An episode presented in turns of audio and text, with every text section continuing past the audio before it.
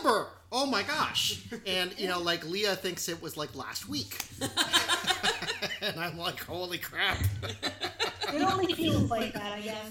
Oh no, I mean- it doesn't I mean, feel like it's only been a on, on on some levels, I'm kind of like, hey, that's kind of a good thing, right? Yeah. I, I mean, like, do you actually remember what happened like a month ago? But, anyways, so let's do a lovely recap, and I am going to call on Ms. Sigrun from the murky depths of about what two months ago, Three months. Ago. oh my oh god. three months ago. What is your recollection of what happened the last time you were here? Uh, This I want to. This I. Sigrun was trying to rescue Sword Mother, and uh, she was she was trying to be nonchalant and fit in and just be like a you know messenger type as opposed to like uh, someone like in command. Uh, and she went up to the head honcho mean woman, and uh, she saw right through Sigrun and uh, like was like Caesar, and then Sigrun started going down like it's like towards dungeon trying to hone in on Sword Mother Uh huh. and uh, yeah, and then it gets a little blurry from there. and gets a little blurry. Do you remember where you kind of ended up, or like, did you just kind of run away, or? I, I know I was looking for Sword Mother, and I think there was something happened, like uh, Sigrun ended up somewhere else. Hmm. Yeah, she ended up like somewhere in the the, the uh, shadow. And, Some, and you know, I, I thought Sword Mother was some kind of beast. yeah, what, what, wasn't there some sort of like, uh, yeah. like- Oh yes, that horrible part. Yes. Thank you, Karen. Thank you, Cassandra. That iron trap mind. Yes, yes. I always count on Karen to remember everything, and now I don't. I feel I don't have to. Well, Please, I was Karen, getting your me. I was getting your storyline mixed up with Katie's. It's oh, it was easy. Oh, because- Yeah, so then I was like, no, that was Katie. That would no, it that, that- that's what that's what Sigrid was doing. Yeah, because because Katie also got got in a sort of cliffhanger Yeah. moment. What the heck is Yeah. happening? Oh my God, this is weird. But but we are going to not mention that since Miss Katie is off in Pennsylvania having a great time at PAX. Uh, And sending us pictures sending us constantly. pictures constantly, which is cool. Uh, apparently, there's like a Dune role playing game, Dwan.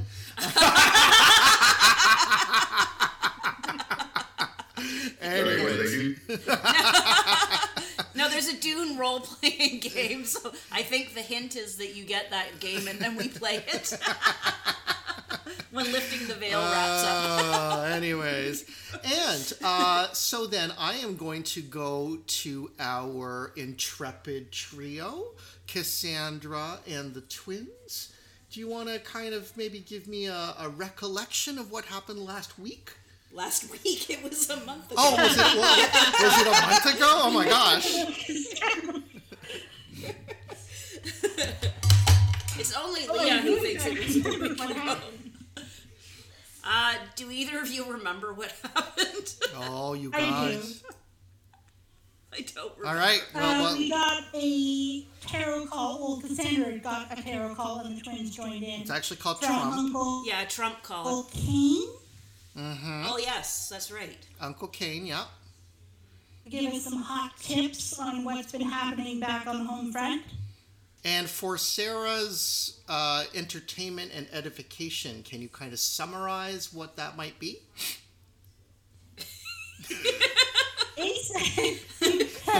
Lot more detail. Uh, uh, basically, there are uh, armies forming on the outside of Amber, and uh, ways into are getting blocked off either by invaders or by defenders. Huh. And I'm sure specifically, more going on, but I spe- remember what else. specifically, it, it's sort of like a defensive impasse against the invading forces, presumably of chaos, versus the defending forces in Amber, um, and they are sort of stopped or neutralized at what's called the Golden Circle. And the Golden Circle is essentially the series of primary shadows that are closest to Amber itself. So basically, one shift away. Uh, and so um, whereas the rest of, of, of, of Shadow is most definitely uh, f- uh, full with uh, sort of enemy forces. Um, and so what um, what Caine was sort of reporting back uh, in exchange for information from Cassandra uh, was, uh, you know, I- I- essentially that kind of state of the affairs. And then there were some questions because Caine, in doing his part as a member of the, the, the royal court, um, uh, basically called Cassandra to task on behalf of Er- Eric, asking Cassandra, you know, uh, how is your quest going to seek oaths of loyalty from your cousins? And Cassandra, how did you respond to uh, that request? What was the what, The, the, so, so remember, Caine at the end of his kind of you know the the information sharing that you guys Uh-huh. had, uh, he was saying, well, now I have to ask on behalf of the king, what is happening with your Oh, my actual quest. yeah, your actual quest, right? Because you one of the things, one of the conditions for your release from Amber Was that I hadn't found everybody yet. Right. So you kind of dissembled a little bit. Yeah. You're saying, oh, well, I managed to locate a, a, couple of them, Yeah. um, but I haven't found everybody yet. And Right. so I, I'm not going to bring I'm not returning until I have found everybody. Right. And of course, I mean, an offer was made to both Sorrel and uh, uh, um, Tycho, you know, if they wanted to go to Amber to uh, swear a, uh, an oath of fealty, they certainly could, but that was politely declined. And then after all that information, and included some uh, uh, additional discussions with Merlin, and sort of uh, the deal that you reached with him, Cassandra, was essentially if he helps you recover the Jewel of Judgment, then he is going, uh, you are going to uh, basically allow him to walk the pattern or a pattern. yes, that's correct. Yes. Okay. All right. Um, and then what else happened? I think we decided to try and go off after Elaine and the Jewel of Judgment, and Oh, I can't, I I remember. can't remember why we decided this. Like, what, what Sorrel had some sort of connection to. Oh yeah, Sorrel had a connection to the Jewel, but, but she can't walk the pattern. Correct. So she and Tycho tried to do their uh, freaky twin mind meld, and it worked a little too well. Mm-hmm. Yes, aren't we turning into some kind of strange creature? A high. Things got weird. Oh, Hydra! We- we- That's right, we we're a Hydra. for a bit. We're a And then Hydra. we ran up against apparently the end of the universe or some sort of blank wall at Yes. the edge of a universe. Yes, because we And were going super fast. We got cut And we off. just yeah, we just hit it. Yeah, and and you know if, if I kind of for a second shift into a quote unquote meta game here, right? So you know the attunement to the pattern, um, you know, immensely powerful can you know uh, basically allow you to shift and bend reality and probability, allows you to move throughout shadow to seek the object of your desire. Yes, and we're seeking the jewel of judgment. Now, here's the, the problem, right? Again, the only person who has a real connection uh, and, and is believed to have actually seen and touched and therefore can sense the, the essence of, of the of the of judgment is Sorrel, right? And this goes back to that fight with that big kind of dragon where, you know, Sorrel got taken over and she was fighting Sigrun and all that kind of stuff. So that was her exposure. But of course, you know, she can travel through shadow, but it uses the broken pattern because she's not attuned to the real thing. Right. Now, that said, um, they were like, oh, well, you know, can I, you know, telepathically kind of share this information with, uh, you know, Tycho or Cassandra and, and see whether or not they can was do it. And, and, you know, Tycho does have this kind of psychic mind connection with his twin. So you started going off into shadow, and it was sort and of. I got stuck in in the space where I was, and I was stretching for Yeah, and you I was like a parasite on them. Right. And then, but I did Oh, something, God. and then I did something to become a Hydra head. Right. So so anyways, it was this whole kind of very interesting like how do I interpret a shadow walk with a person who A has a broken pattern, B another person has a pattern, C another person who is along for the ride but could influence and maybe even like, you know, change but has no idea what's actually going on. And the other person who's I- involved in this Merlin. was Merlin. Yes. Who doesn't have, uh, you know, pattern at all, but he has some weird Chaosian po- pa- power. So, in, in essence, a lot of it was like, uh, you know, Dwan trying to shift shadows and trying to say, well, you know, I do this. And I, I was like, well, who are you exactly? Yes. And then are you Sorrel? And then are you are you Cassandra? And then Dwan did a really cool thing because a lot of the imagery was focused al- along uh, Sorrel and the wor- world serpent and that Right. kind of stuff, right? And Cassandra, you were this like weird psychic parasite. Yes. So Dwan said, "Oh, I'm going to get rid of this parasite by you know shedding my skin." Yes. And then you know, so when you shed the skin, that's when you guys had an opportunity to kind of describe things a little bit differently. And then you said, "Oh, we're going to become three. We're going to become a Hydra."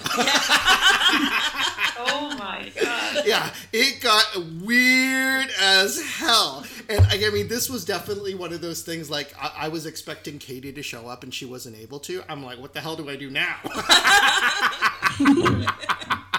so it got really weird, which is why I definitely encourage you to listen to that podcast because it was so funny. It was fun. And with that, we are going to return exactly to that scene. So, wham! You strike the barrier at the edge of the universe. After moving essentially like, you know, infinite speed, you strike the immovable ob- object, and all of you are hurled out of your current forms. Wham, wham, roll, roll, smash! And you hit the edge of something and it hurts. It hurts in body, it hurts in mind, it hurts in spirit. It's almost as if your very essence is being stretched and pulled and ripped apart and then rolled and smashed into this thing. And you remember striking a barrier and, you know, jagged shards of glass or, you know, jolts of, of, of arcane energy flowing over you as you bust you know you break through barrier after barrier after barrier but when you finally hit this final one like you just all kind of shatter and and almost basically break apart into your separate entities So we're not a Hydra anymore? well you and and you sort of can regain consciousness and for a second and and the weirdness of flowing through infinite shifting fractal space this almost kaleidoscope doctor who stretchy warpness that has all kind of gone away. Yet as odd and as strange and psychedelic as that experience is, you are in a place that almost rivals that. And it's like everywhere around you, you can see on the edge of the horizon this shifting, almost incandescent, molten lava glow except for it's not quite red and orange. It actually tinges more towards pinks and violets and blues. And, you know, you can see these almost nebulaic gusts of, of energy that kind of burst into the air and kind of flow upwards like a geyser of, of weird energies. And floating off in the distance are like one, two, five, seven giant boulders and rocks that are floating in midair, basically in their own kind of orbit, and like you know they're they're hanging upside down, and it's almost like physics in here is a little bit stretched and broken, and you can see endless starlight that kind of filters out to the horizon. But in front of you, and this is what you have hit, is a- an island of rock at the edge of an abyss and the floating pillars of stone that revolve all around this kind of space. Does this seem familiar at all? Like something we may have heard about, like about chaos? Is Merlin with us? Merlin is not with you. Now, it's interesting, Cassandra, that you're searching for patterns, trying to relate it back to chaos. Now, you don't have direct experience or study or really any exposure to what chaos is Right. or what it could have been. So this is sort of outside like you have nothing to really compare it to. But it's not ordered, so it could be chaos. Well, there is a strange order to the place. And in fact, this island of stone and rock and this purple magma explosions, I mean, it has a solidity to it, even though everything is kind of moving around. Now, there is something maddeningly familiar about this place. And searching a little bit and just allowing your mind to kind of process it, you understand maybe what that is. There are elements of Corwin's tower here, almost as if Corwin's prison or the keep, and in fact, Tycho and and Sorrel, you guys were just there. Um, there, there, there is some similarity of feeling to it. And in fact, you can see at the edge of the, the top of, of the, the island of rock, there does appear to be some sort of structure and a kind of winding path that leads all the way up. Oh, so we can we can get to this structure once we're past the the immovable object. Yeah, and, and the immovable object, if anything, would be this rock, this area. Oh, okay. Okay.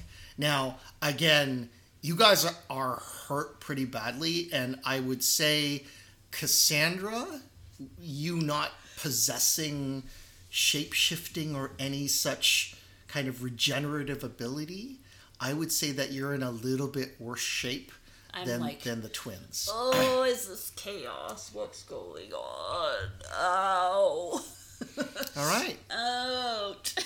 So, Mer- no sign of Merlin that you can tell. what happened to So we're Merlin? back to our, our own senses, though, right? back to your own senses. Yeah, you're no longer this kind of hybrid, connected spirit or entity unless you want to return to that state. I think I'm good. I'm good. I don't need to be a Hydra. It was cool when it lasted. Um, where did Do Merlin we- go? I ask. I turn to the others and say, um, "Our our companion. Do we know where he's gone?" No, that's what I was just asking. Where is he? I got the sense that perhaps he might have fallen behind. I mean, I nearly fell behind. I was stuck in a, and I think it was Merlin who was holding me back. Now, I'm going to say to all three of you, I mean, there still is that residue of your kind of psychic mind meld for a second. And you remember quite clearly within that experience, one of the things that was very clear to you, especially as you all, you know, independently seem to gather and say, we are going after this this this thing that we are tracking that we are we are uh, you know seeking right after making that sort of you know tripartite decision it kind of you know recalls to you that there was a quarry that was fleeing and was trying to evade you. And you can still there it's almost like a, a like a canine scenting on the wind or a bloodhound kind of detecting the trail of a quarry. And you know that whatever you were chasing is here. Maybe not here in this immediate environment, but definitely in this particular area, you can still sense that they, it, whatever it is, is here. But we don't know if that was Merlin or not. Yeah, you don't know. Sorrel, I'm not sure entirely sure, uh, sure what form she ended up in, but at the moment she's going to take her battle form and uh, try and catch that scent. Okay. So, Sorrel, the quickness at which you shift from your humanoid form to your serpent form is incredibly fast. There is something about this environment which makes it very easy. And then, like Cassandra, like you've never seen it this before, and all of a sudden, now here's a question, right? You have this sort of reptilian snake person form, but you also have your avatar form, which is one uh, more of the great worm. And what I will say, there is a very, very strong pull for you to become the actual serpent rather than your intermediary battle form. So, what do you choose to do with that pull? I think feeling the pull and feeling how easy it is, I'm definitely going to take my avatar form. Okay. And what's crazy also and you again you're not sure like you've never like and and Tycho you know based on your own changes like there's a limitation on how quickly you can even shift. And normally you're not able to kind of grow mass right? You you basically I, I mean you do a little bit but not to the extent that Sorrel just did. And you know what her current form is kind of you've never seen that before that quick and that solid and the amount of mass that she's gained is is it's incredible to you and a little bit scary. Do I feel any of the same kind of pull to let's um, say that there is a pull that wants to take you out of your humanoid form. This environment that you are in with the explosions and the geysers of lava, there is an inherent physical threat and danger to this Okay. physical environment and you feel the pull to shift towards it but it's it's not the same as what happened to sorrel now sorrel you can taste your prey immediately.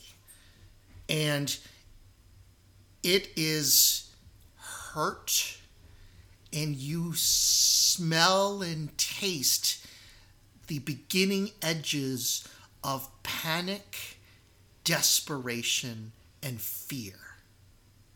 And he is it is so close. What do you all do So I will um, shift to my um, battle form and um, look to see what Sorrel does next. okay and your the again the agility and the facility to which you shift seems to be augmented and accelerated here and if anything um, you feel like the urge to there is more edges and blades and and sharp um, you know thorns that edge in your kind of beetle carapace form.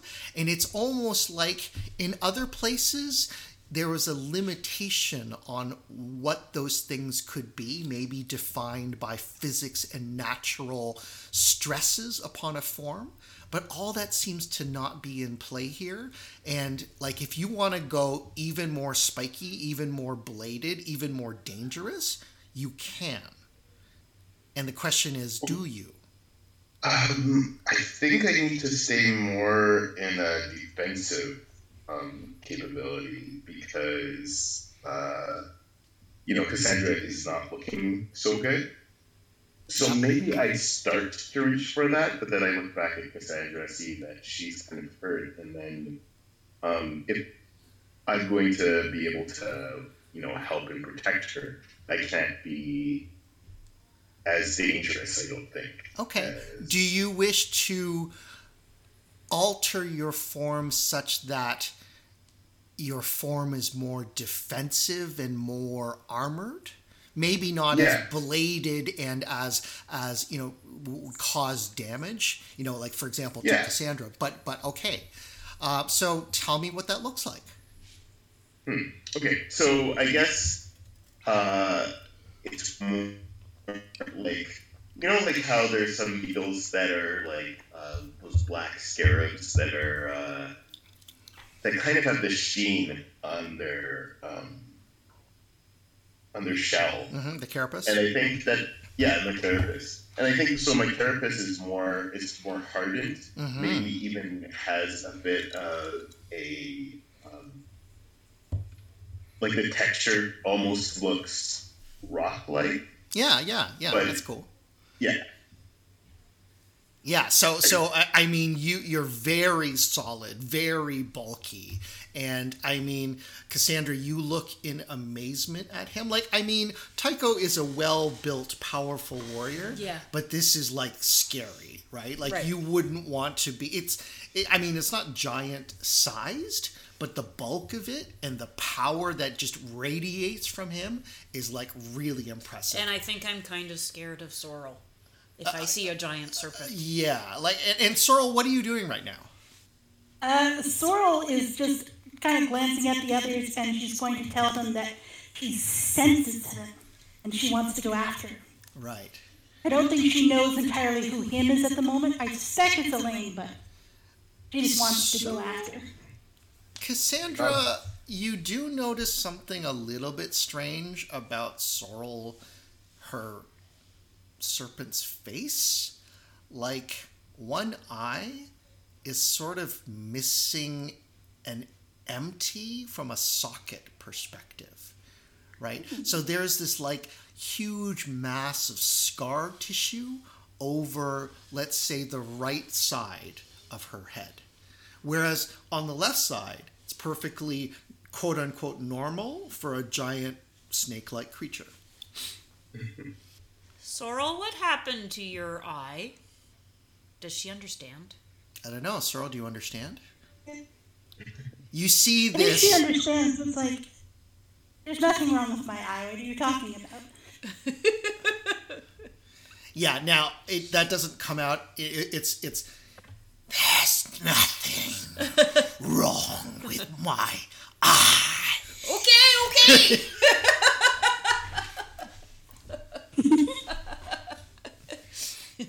I'll eat anyone who says otherwise. yeah.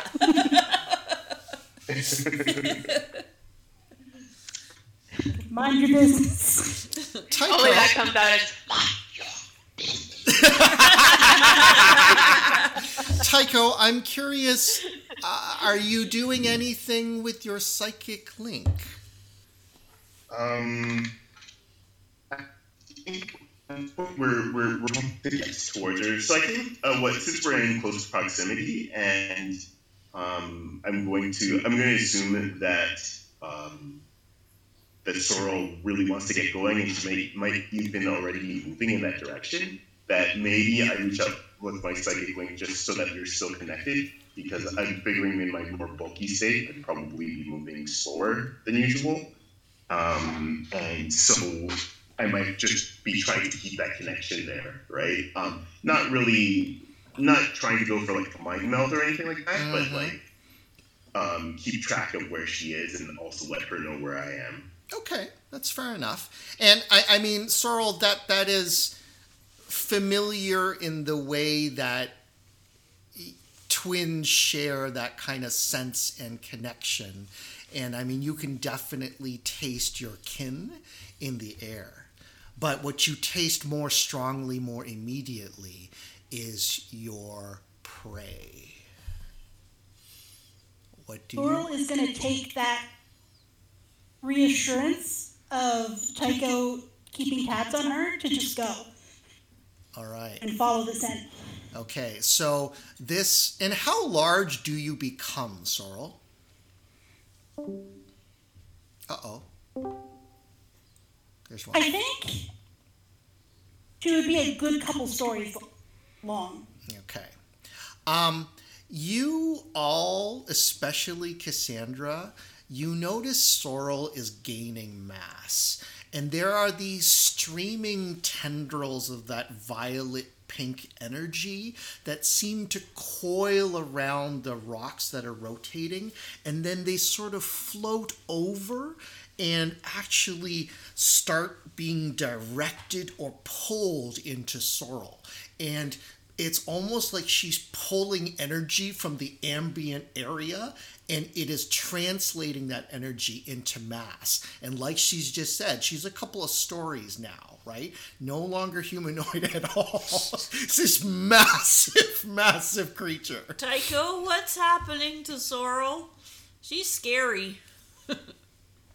All right, Sorrel. Um, yeah, like I mean, it, it's it's a quick flow up uh, essentially a, a, a canyon of jagged rock that leads upwards towards you can see almost like a cliff area that hangs over the the abyss that seems to kind of open up into this weird you know, uh, glowing nebulaic sky, but at the very edge of that is some sort of keep, some sort of, uh, you know, building. And somewhere there, your prey is, you sense that the fear is increasing and the desperation multiplies. What do you do? I'm gonna taste the air and search out the tower to see if I can find Okay, so the, the, the tower and, and you flow so quickly and and you know you maneuver so powerfully that you know almost within a couple of, of blinks uh, you kind of you know move up and slither up and you're smashing aside you know rocks on either side of the ravine and you kind of get into that one area. Now there is a larger area which seems to kind of um, extend upwards and it is like the sort of fi- final area before you get to where the ground becomes level. And at the very top of it, there does appear to be a tower.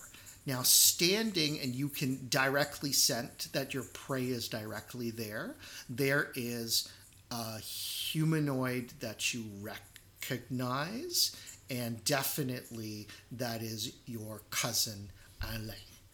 However, gathered in his hand and surrounding around him, you can tell that he has erected some sort of arcane structure, arcane force, a web, a net, or something that is basically starting to flow out and uh, go from around, um, you know, the tower, and it's flowing everywhere, almost creating like this this mixture of energy that is you know uh, flowing and wrapping and and extending beyond the tower itself now the rest of you uh, how are you keeping up if at all with sorrel Am I even able to walk? Like, how badly injured am I? so you're starting to feel a little bit better now you're still a little bit kind of woozy and like Okay. you feel you've got a, a bit of a limp and you definitely unless you do something different like you're going to be quite behind especially as, as fast as, as Sorrel is going. Now tycho um, tell me what you're doing in relation to to cassandra. Um, do you want to help her out or like what are you doing at this point? Can I put Cassandra on my back and um, carry her? sure. Sure, I don't mind. Okay. All right. So, uh, uh, and and then you have her, and she's light as, a feather, and like his bulk is reassuringly armored. Okay. What do you do? And I like run forward as fast as I can. I feel like I'm probably still more lumbering than because I've decided to go into this more armored mode. Uh, but I'm moving as quickly as I possibly can to try to keep up. Okay, so you kind of you know run after, but then um, something happens as your your your foot like you take one step, two step, and like you are covering massive amounts of distance, and you're actually starting to kind of you know catch up with with Sorrel's bulk. But then all of a sudden, the ground breaks and shatters beneath you, almost as if there were sections of the ground that were weakened deliberately, and your heavy bulk, and both of you fall. Okay, now as that happens, um, Alain basically, you know, brings his hand out, and you can see boom, like this expansion of almost pure darkness that seems to weave around his hands and grow it in intensity. And like you can see these kind of spike spiky tendrils actually whip about. And uh and it says and he says and it's amplified by whatever it is stop and that's directed at the worm what do you do sorrel sorrel I will hold my position and address him directly by name. Okay. What do you say? I will ask, do you have the jewel of judgment? What will you do if I say yes? And you can see, even as you are having this conversation, his hands are not stopping moving. And you can see a flash of golden light begin to form almost like a surrounding portal behind him that begins to whirl and glow with golden energy. Why do you want it, anyways? Because you took it from me. What do you mean I took it from you? This is nonsense. You think just because you take on this form that you somehow are the serpent? Is that what you pretend? Now, that doorway portal around him now it actually snaps to a mirror sheen and you can see light and almost like a different color kind of wink in from beyond and it solidifies. And you can see on his other side another portal begins to open. Close the portals! I'm gonna try and edge my way forward towards him uh, and like, I have more right to it than you. How are you doing this? Did I not say stop? This is not your place.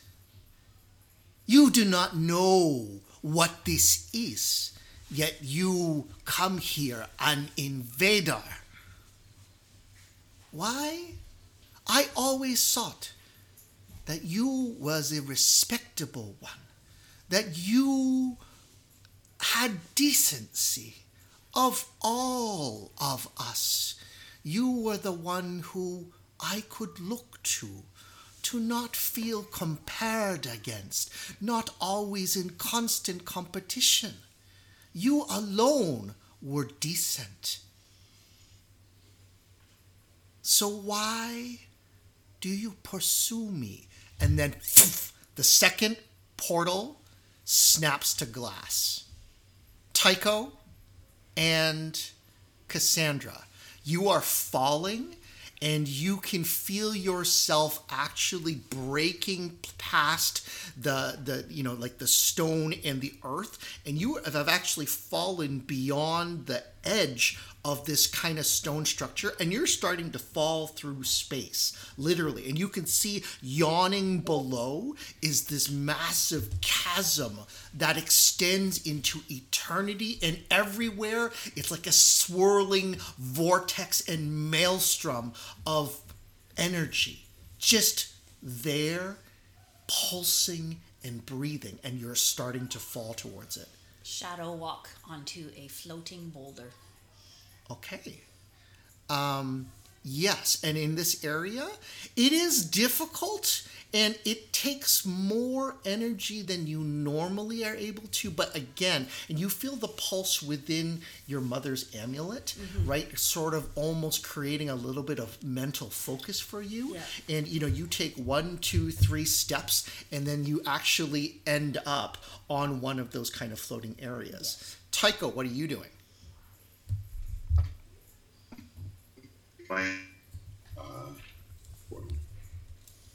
Sorry, your mic broke up. Can you just repeat? Yeah, sure. Uh, I am changing into my avatar form. Ooh. Okay, now with that, again, your avatar form is that kind of armored flying beetle. Okay.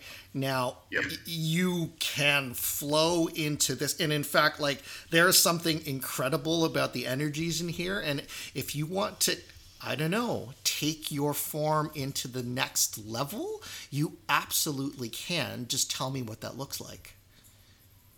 So I think in this, yeah, I guess what I, I, I might happen is that um, before my wings were more, it was more like this beetle. So there's like the I don't know how to say it, but there's like those the um, you know the the wings that are over your wings kind of thing. Okay. Um, like because like beetles they have these like Oh, it, it's like that kind of Yeah. armored shell Yeah. bit, like like a, a Yeah. ladybug, right? Right. When it opens Yeah, up, yeah, there's absolutely. Okay, yeah. So okay, it okay. has the thick. Yeah, yeah, yeah, yeah, yeah, yeah. I open get it. I and get it. wings are That's cool. That's cool. Uh huh. them, And I think those like it opens up now. Like that was my old form, but I think um, I start to um, get sleeker and I like like uh, four wings, so that I become I, they become like dragonfly wings. Ooh, someone's watched Dune. No, no. Dude, what are you talking about? I hate that. yeah. yeah. What's Dune? What's Dune? Okay, so dragonfly, multiple wings. Yeah, and um, and so I'm sleek, and so I think what I'm trying to go at this point now that like um, um, Cassandra has has uh, you know shadow walk, so she's on her own. She's she, she's not under my care anymore. That I can now move shift into a more like um, like a quicker, faster mode Okay. and like um, my my uh, my form, you know, is basically reflecting that I'm going to be like I'm going to be trying to zip up so that I can support uh, That's awesome. Okay. So this kind of sleek, uh, elongated, um, dagger and stiletto like armored beetle form just kind of.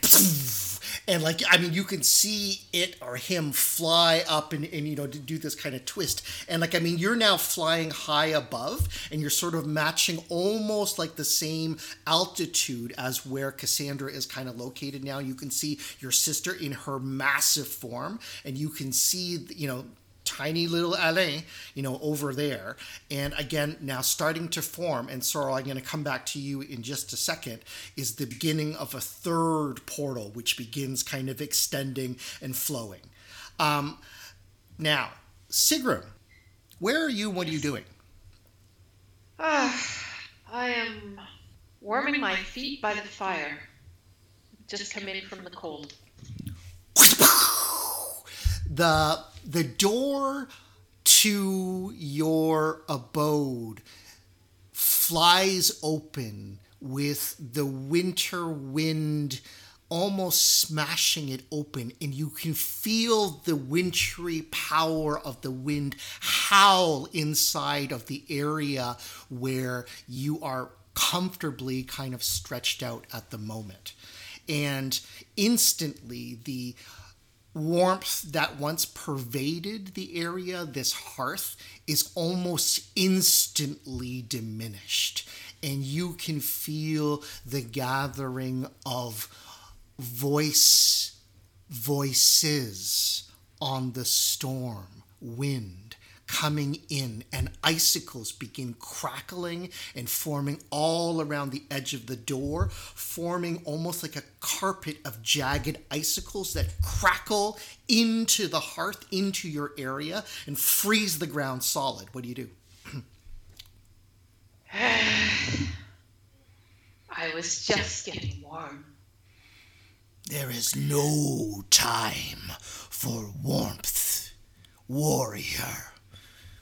The time of fin- Fimbulwinter is called. Your duty should be fulfilled. Due to the oath you have sworn, It is now time.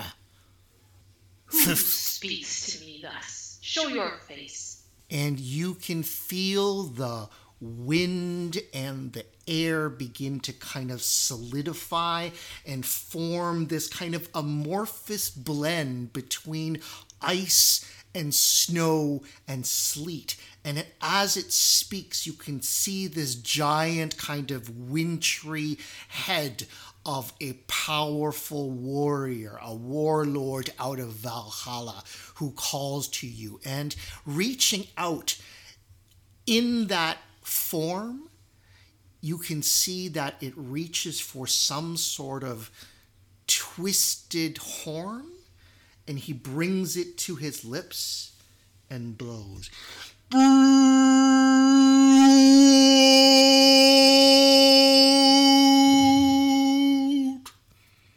Fulfill your duty, shield maiden. The Do time I know who he is? Odin, the All Father, or Oh, it's Odin! Oh my god! Excuse me. Who who is that guy? Does, does anyone know that? Oh oh, your father. Okay, got it. Got it. Got it. you are not real. do you deny the call, Valkyrie? This moment that you have been bred for, the moment that you have sworn truth, the call only comes once.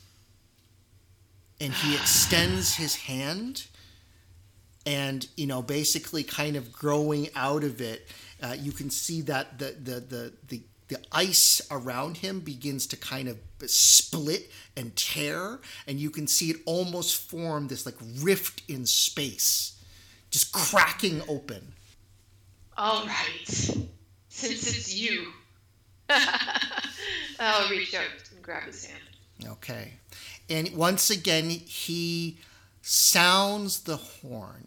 And in the place that you step into, ride into, blend into, you can see all these moments of destiny sort of coalesce and converge into this moment and you see other reflections of yourself in other realities in other shadows in other moments and potential begin to merge almost like a mirror that is shattering but in reverse sort of building itself together from all these multiple parts that form together into a unified image that is yourself.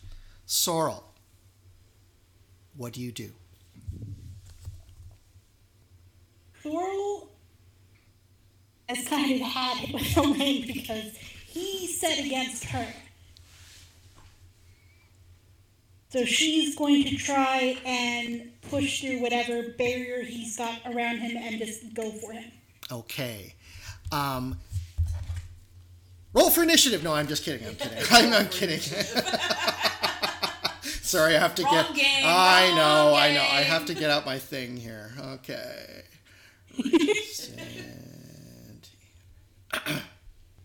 Okay. So, um, your bulk crashes into the edge of this kind of field all around you. And um, you know your bulk smashes into it and you can feel the whole thing like this webbing begin to stretch and tear but it is strong. And you can see that there's a tendril of that black energy that loops in and touches and reinforces the structure. For right now in this moment and in this space you do not have the power to break through whatever is reinforcing this golden web that is, is is sort of just kind of forming there and you strain towards that. The rest of you you see um, you know basically sorrel go into battle and try to break through that barrier of Alain's and basically it seems to stop her right there. Okay so i want to see um, that would be sorrel. Cassandra what do you do Um, how far away am I from him? Am I close You enough are- to do my psychic link? you are quite far because you're way above on, on the circling one. And, and so I would almost say like you're at a distance. Um, you might be able to do it because you know you just need that visual sight, but it is far, and you also know Alain is very powerful psychically. So you're taking a chance there that whatever that you're trying to do may not have the same intensity necessary that if you were closer. Okay, so I'm going to shadow walk so that I'm uh, not necessarily on the same place as the tower, but where Alain is, but like close close enough that I can do my psychic link, and I'm going to do a psychic attack once I get there. Okay, so I'm going to ask you a question. Like in this very space, this is where Alain resides. This is where the action is happening. Yes. Right. So effectively, you have reached however it is that you've gotten through shadow to this particular place. Mm-hmm. If you move through shadow, you're effectively shifting away from this place. And that's fine. You can go outside and maybe find something else or find another moment Well, that's of I, uh, potential. what I want to do is do a shadow walk in such a way that I get closer to it, and then shadow walk back to where. Oh, okay. So what I'll say is that, like, I mean, you take one, two steps, and again, a lot of the things is focused around these rotating kind of Yeah. rock formations, right? Right. And one, as you move through, you step to that perfect point on the rock where you're actually shifting to a rock that has a greater velocity, and it's actually, you know, moving back. But you can, you know that you're outside of that immediate place. Yeah. But again, if you direct it with your mind and and shadow, you can have it re-enter the Yes. orbit, maybe at a different angle. Yes. So that's what's happening to you as you kind of swing on the outside. Um. All right. One other thing. Okay. So, Tycho, what are you doing? golden wings of being, I make a beeline for Alain. Um, do I see? Am I, am I am I am I aware of like the like the barrier between us? Uh, you are aware. You can definitely see it. Like it's a net of sorcerous arcane energy that seems to be strengthened by something that those kind of black tendrils that seem to be reinforcing it. Okay. Um, do I have any kind of knowledge of what that is? Like, is this a like a psychic thing, or or is this like chaos magic, or something else? So I would say the closest thing that you've seen to this was in the shadow battle that you had with Alain inside of the pattern walk. You remembered the manifestation of this black tendrils of energy that were, were kind of, you know, he was able to manipulate somehow. And, um, you know, you- you've basically seen that before. But specifically what he's doing with it, you're not sure, you don't understand it. There are um, massive like rocks floating throughout this this space, right? They, they're well, they are, but they're in a very kind of specific uh, orbiting location that is quite a way removed from this immediate area. Um, you do Okay, see so one rock that is li- yeah. So so yeah, you couldn't. You would have to fly over there in order to go get the rocks. But if that's what you want to do, you can absolutely do that. Well, first I try the the patented uh, uh, the Tycho way, which is to try to go head on and see if that doesn't work first. Okay, and who is or what is your target? And like, Alain. Okay, perfect. That's great. Okay. oh, sorry. Yeah, no, no, sorry, so, no, no- no worries. Okay, then all of a sudden, coming out of these kind of portals that were kind of held in there as Sorrel, you struggle in this space. In the first one, immediately to his left, steps out a thin, wiry, lithe male warrior whose colors are almost kind of Halloween ish, like orange and black and kind of stringy hair. At his side is a well worn rapier, and he moves with the presence of a very powerful warrior. Now, I would say, especially Dwan, since you were probably the nearest, and Sorrel, even as you struggle within this, to your shock and maybe horror, you recognize this as Benedict. And oh. Benedict is essentially one of the Amberites with the greatest skill, and he is the commander at arms of all of, of, of Amber's armies. And he kind of steps forward and quicker than you know you believe possible. His rapier flies out and zing, you can see the light um, you know, right there. And he moves nimbly to intercept your path, um, um, Tycho. Okay, now on in the on the right side of Alain, that other portal, um, you know, opens up. And Sigrun, you know you have been called to battle, and beyond, you know, is the glory of the great fight, the twilight of the gods to which you have trained your entire existence, and you will step out into this area to face your enemies. What do you do? And you can see stretching out before you is this strange vista of a horrible alien landscape. And twisting in this net before you is this huge monstrosity of a serpent worm that rise. And this horrible emptiness in its eye socket kind of glares at you. And as it kind of growls and hisses, it's stuck within this kind of web. And it, you know, you can see Jorgamon, Jorgamondir, I mean, extended uh, before you. What do you do? Ah, not again.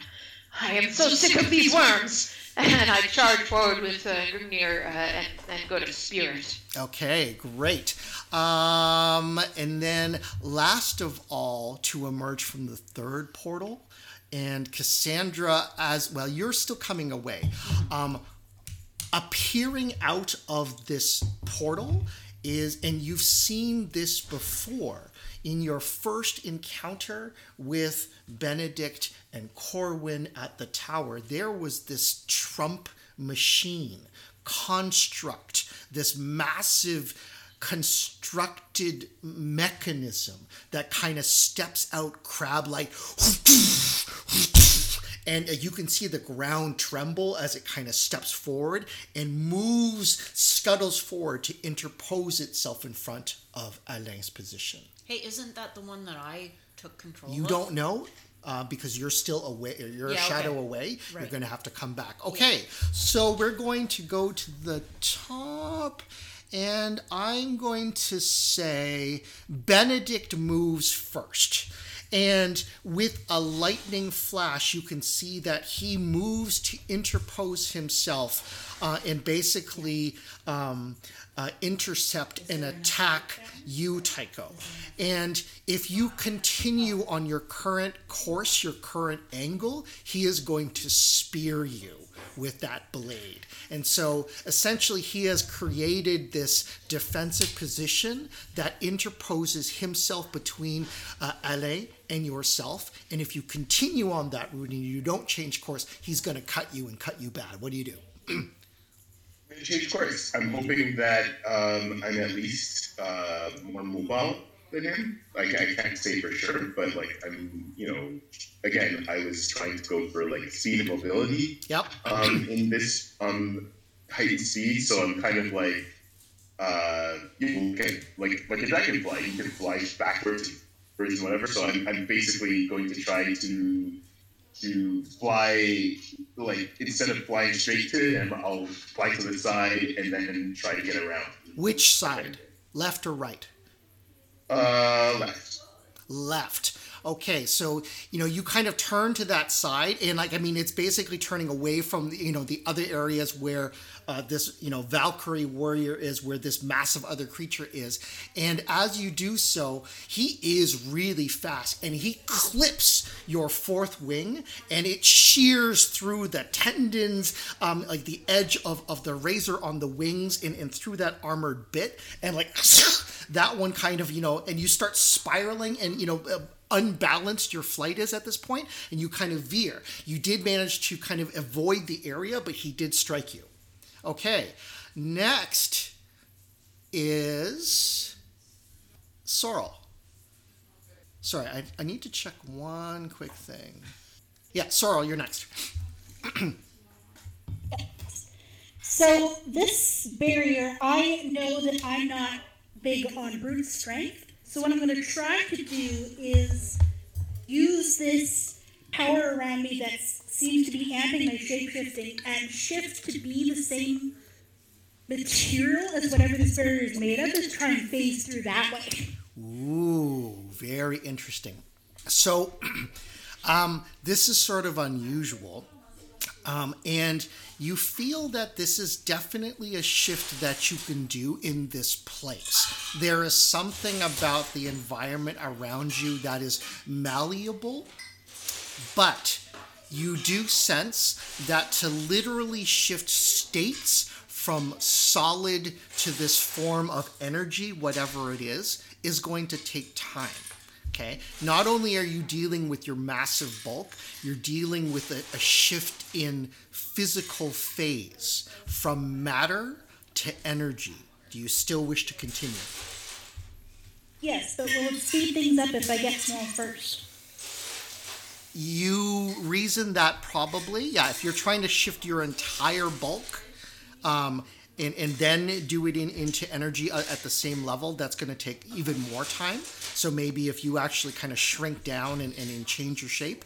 Uh, so what do you want to do first? Are you shifting to energy or are you changing to reduce your mass?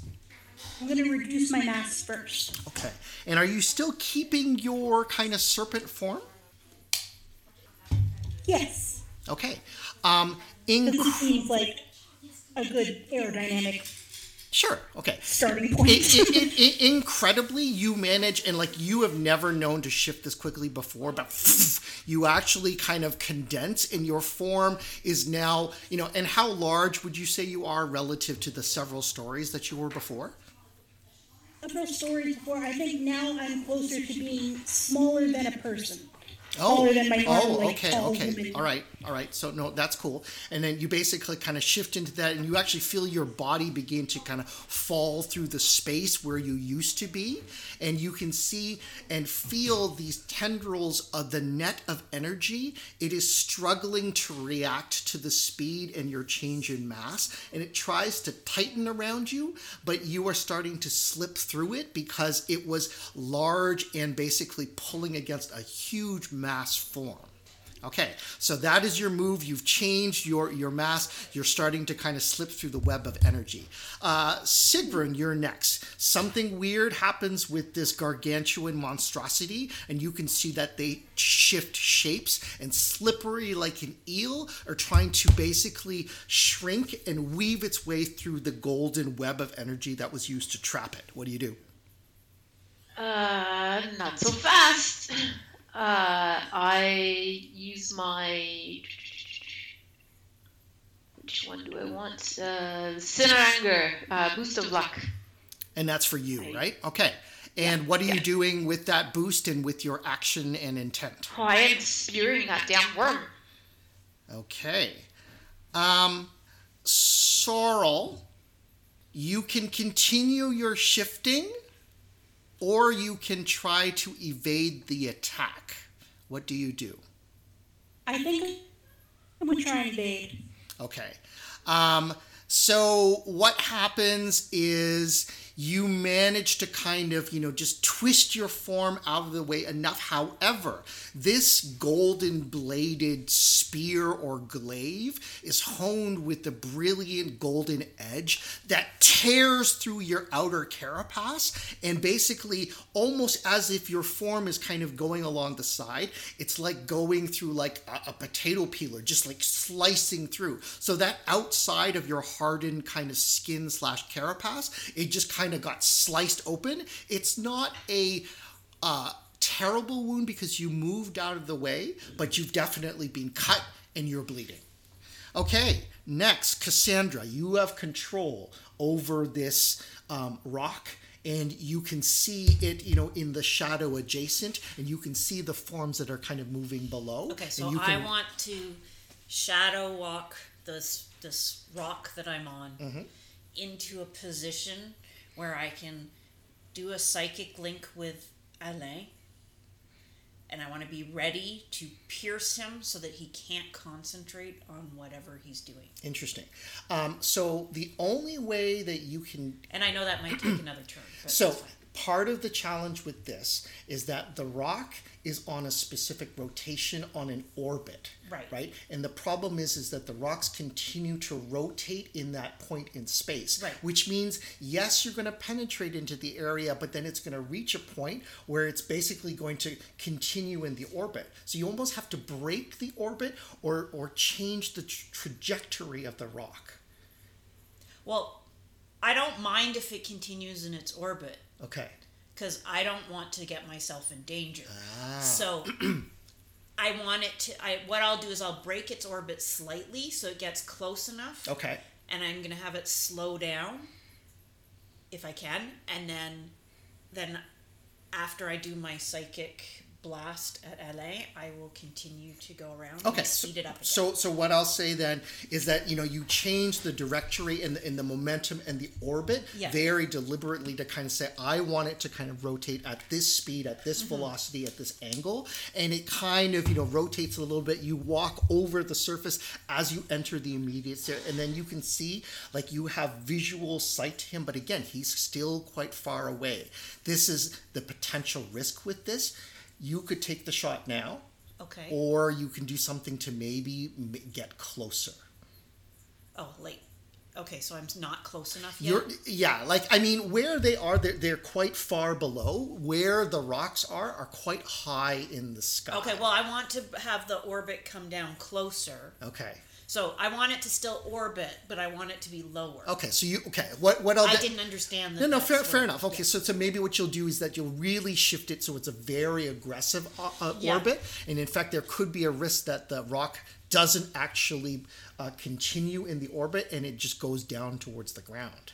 Yeah, that's, that's a possible. possibility. Yeah, okay. that's a Is, possibility. is that something you Yeah. wish to make Yeah. happen? Okay, Yes. so you enable that possibility, and again, walking through, guiding it with your intention, and then the rock begins plummeting towards the ground, and you can see flaring around the outside, almost like a rock going through the atmosphere, Mm-hmm. are these kind of tails of, of heat and energy that are forming a corona around it as you begin crashing through the atmosphere and going towards him. Okay, can I be since it's got heat and stuff? Can Sure. I have it directed right at him? if that's what you want to do. You want So, to physically aim it towards that Yeah. area. Okay, so that will be your action for this turn. You've now corrected, and now this like huge meteor comet thing is literally falling out of the sky in this mm-hmm. huge thing of flame. Yep. Okay, that is great. Okay, so and then so we talked about now Tycho. You've kind of swerved off to the side. You've taken an injury, um, and it's now your turn to kind of act or change or do whatever. So basically, Benedict has imposed himself in front of you. He's acting kind of defensively. You can see Sigrun is definitely attacking your sister, and then this clanking monstrosity is is basically trying to interpose itself in front of Ale. What do you do? Um, I think. Do I do? uh, Am I aware of what Sandra is doing? Of what who is doing? Cassandra? Sandra. Uh, Yeah. you know that she, uh, you know, basically changed. She she shifted shadow, and now you can see that this huge comet is coming down towards the ground. So you could presume that that's something that she's doing. You don't. You can't. It's hard to see her, but. You, Right. you have to really shift your awareness to be exactly aware of what she is doing. But you do see this this comet coming down. So I see a massive comet, and I know that she she shifted off somewhere. So can I try to um, basically engage uh, um, Benedict? Yeah. Basically, I'm gonna. I'm, I'm like acting as if I'm going to fight him. Uh, I know that I'm um for like below him right now, but I'm like, you know, I, I think I'm, I'm also trying to engage him by saying, Benedict, I need to get past you. You you can leave, and I'll leave Alain to us. Um, you shouldn't be in this fight. Okay. But at the same time, I'm, I'm, I'm basically trying to make it seem like we need to get by you. I need to fight you, and try to keep his his attention on me. So you can tell that you know the intensity of his actions the the degree of his stance your own warrior training right is that he is the consummate warrior and the fact that you're wasting words on him all that does it increases his focus and he starts to lunge towards you Right. But like, okay. so so I, I kind of want to say to- all all according to uh, plan. to, to, to, to a certain degree, you have attracted his attention and you have engaged with him, right? But this, Right. this could be quite dangerous. Okay, so we're going to shift back over Sorrel. Oh, no, Alain. Okay, so Alain sees what's going on with the, the rock, and basically he gestures, and all of a sudden you see the the whole kind of you know um, area of, of, of darkness around him seems to kind of stretch and form this almost like a cocoon in front of him. And then the giant construct creature basically jumps into the air and it's coming on this intercept course to try and connect and you know uh, you know smash this this this uh, the you know the the, the, flaming uh, comet that's kind of coming down. So you know with incredible power and strength it leaps into the air almost opposed directions okay uh, back over to sorrel so sorrel you have been cut um, again, not seriously, but I mean, over time, that could potentially make a real difference. And Sigrun is definitely coming in your direction with that golden flail. Um, but you have slipped through spe- spear, flail, basically two ar- uh, armed, you know, weapon stick with a, a, a big shiny blade on on top of it. okay, so um, you have slipped past the net, but obviously you have Sigrun to kind of contend with. What do you do? What are the chances that I could figure out how to spit poison at her? I think they are very. You can definitely do that. That's part of your your serpent's ability, your serpent's form. Absolutely. I'm gonna try and do that and aim for her eyes. Okay. Nasty. Um. I gotta fight dirty with you because I think you're better than me. So It looks like as far as like Sigrun, the, the the creature, kind of you know uh, sinuously and and so lightning quick, you know, uh, comes off to the side, and you can feel it kind of gathering strength, and like I mean, this convulsion of muscular energy starts you know going up its side, and then. This like you know this this spray of poison kind of comes in your direction. What do you do? Um, I will. Um, Algiz, I uh, extend uh, my, my my fingers out and I go and I like just throw it to the side with the uh, Algiz uh, power word uh, creates a shield. Okay, and, and remind me what Algiz was specifically from a power word perspective. It's a shield that mechanically deflects attacks. Okay, so I would say yeah. So like this this arcane shield just kind of you know appears in front of it, and and the poison spreads and splashes around the edges as it kind of you have droplets kind of hit your skin, like they begin to burn away, almost this acidic type of thing, and you can see smoke appear. but the bulk of it you've managed to evade, and you basically have created that shield. Okay, so that is Sorrel. Um, Benedict now. Um, Benedict's lunge comes towards you, and again, um, another. You could take this on a wing, or you could take this on the body. Where do you want to be hit? Can I grab him? You can definitely grab him, but he's going to cut you. I, I mean, he's gonna cut me either way. right? True, but if you grab him, maybe it's going to be more intense, the wound, as opposed to you Okay. trying to move and just stay at a distance, right? So it's a question of do you take a more serious cut in order to grab him? Or do you just try to stay the distance and knowing you're going to be cut, but minimize the damage? I think I'm going to be cut, and I'm also switching so that I'm back in my. You know, you said before that it would be easy to switch into that spiked, extra spiky form. Yeah. that's what I'm gonna do. Okay. Um, and so I'll ask you, where do you choose to take the hit?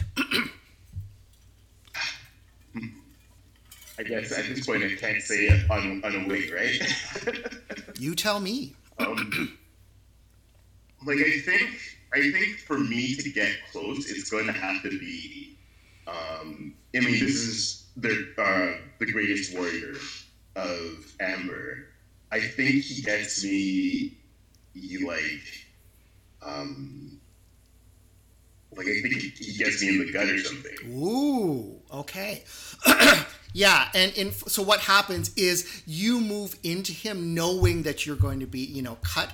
Your armored form does kind of coalesce around you, so it does provide some degree of protection. But then this bladed weapon bends, pierces, wobbles a little bit, and then plunges into your armored side. And I mean, it's kind of in the lower abdomen area and tears through, you know, some of your internal organs, but you have him in your grasp. This hurts a lot. and I'm gonna hope that I can I can push a little dish a little bit back with um, by switching um, into my spiked form. Okay, so you have him, and then you know, like the spikes basically, you know, kind of extend, and like you have your very powerful grasp, and I mean, he's actually extended f- for, and his momentum is carrying you into your spikes, and again, you have the ability here to grab him. Let's say that you have a strong grasp on him. What do you choose to do?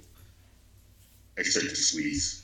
Ooh, okay, and then you can hear you can hear bones begin to break on Benedict. Okay. All right. Understand. Okay, let me just check now. Uh, actually, yeah, that was a little bit out of order. Cassandra, the rock is careening through Okay, space. and there's this thing coming towards yeah, me. this huge, massive so I'm going to do a psychic link with the construct, Uh-huh. and I am going to command it to attack LA. Okay. You easily make psychic contact with it. It doesn't seem to really have any defense. And again, it's very, very similar, if not identical, to the other beast that you already com- uh, command. Like you have control over it. So you're able to kind of take over its functions. But you realize the problem is it hurled itself into the air like a jump. It doesn't have like rocket boosters to kind of change its trajectory. Well, no, but I, I'm going to let it come to the rock, Okay. and then it's going. I want it to come to the rock and then bounce off of the rock and go back down. Okay, so oh, all right, so we'll, we'll say this. Okay, so it smashes into the rock, changing the angle and trajectory of the rock because it, you know the angle that it hits it basically mm-hmm. kind of forces that collision. It is clambering onto the rock as you reach out with your thing, and then you have command over it. Crab-like, it's on the surface of the rock, which is now moving in away from the original target because it's being deflected. But you have control over this beast now. Okay, yeah. So once it's on the rock, I want to command it to go back down, like jump down onto LA. Onto Alain. Okay, so uh, yeah, and, and the rock is like rapidly approaching, and in fact, what it does, like as you're kind of careening towards the ground, you're like 10 seconds from hitting. It basically leaps off in Alain's direction. Okay. Okay. Uh, Sigrun, you did your uh, you did your shield. Sorrel, you did your cut. Uh, Benedict has already done his, and so now we go to Alain. Um, you see shadows basically kind of cover the whole area, and then it's almost like the area where he's in starts to kind of bend and shift and grow like a haze, as if the air in front of him and the all the area is sort of indistinct, and the only thing that you can see is no longer Alain, like a physical form. You can just see this ball of dark tendril energy just whipping about. Okay, um, back up to the top, which means Sorrel. So Sigrun conjured some sort of shield and deflected your um, your your your poison. But some of the poison you saw did get through, maybe you know doing a little bit of uh, superficial damage. What do you do? Well, she seems at least a little bit distracted by this. I'm going to use my power word hide to basically camouflage myself and become as invisible as possible in this moment. That's very cool. Okay, yeah. And again, it's easy to pull on the natural energies that are in this place and you know almost like the flexibility of their energy sort of you're able to pull it like light and just kind of leverage that. And all of a sudden like you're toying around with the frequency of light and the amplitude of light. And then you you actually and, and bolstered by the, the the power word you feel that you've camouflaged your exterior.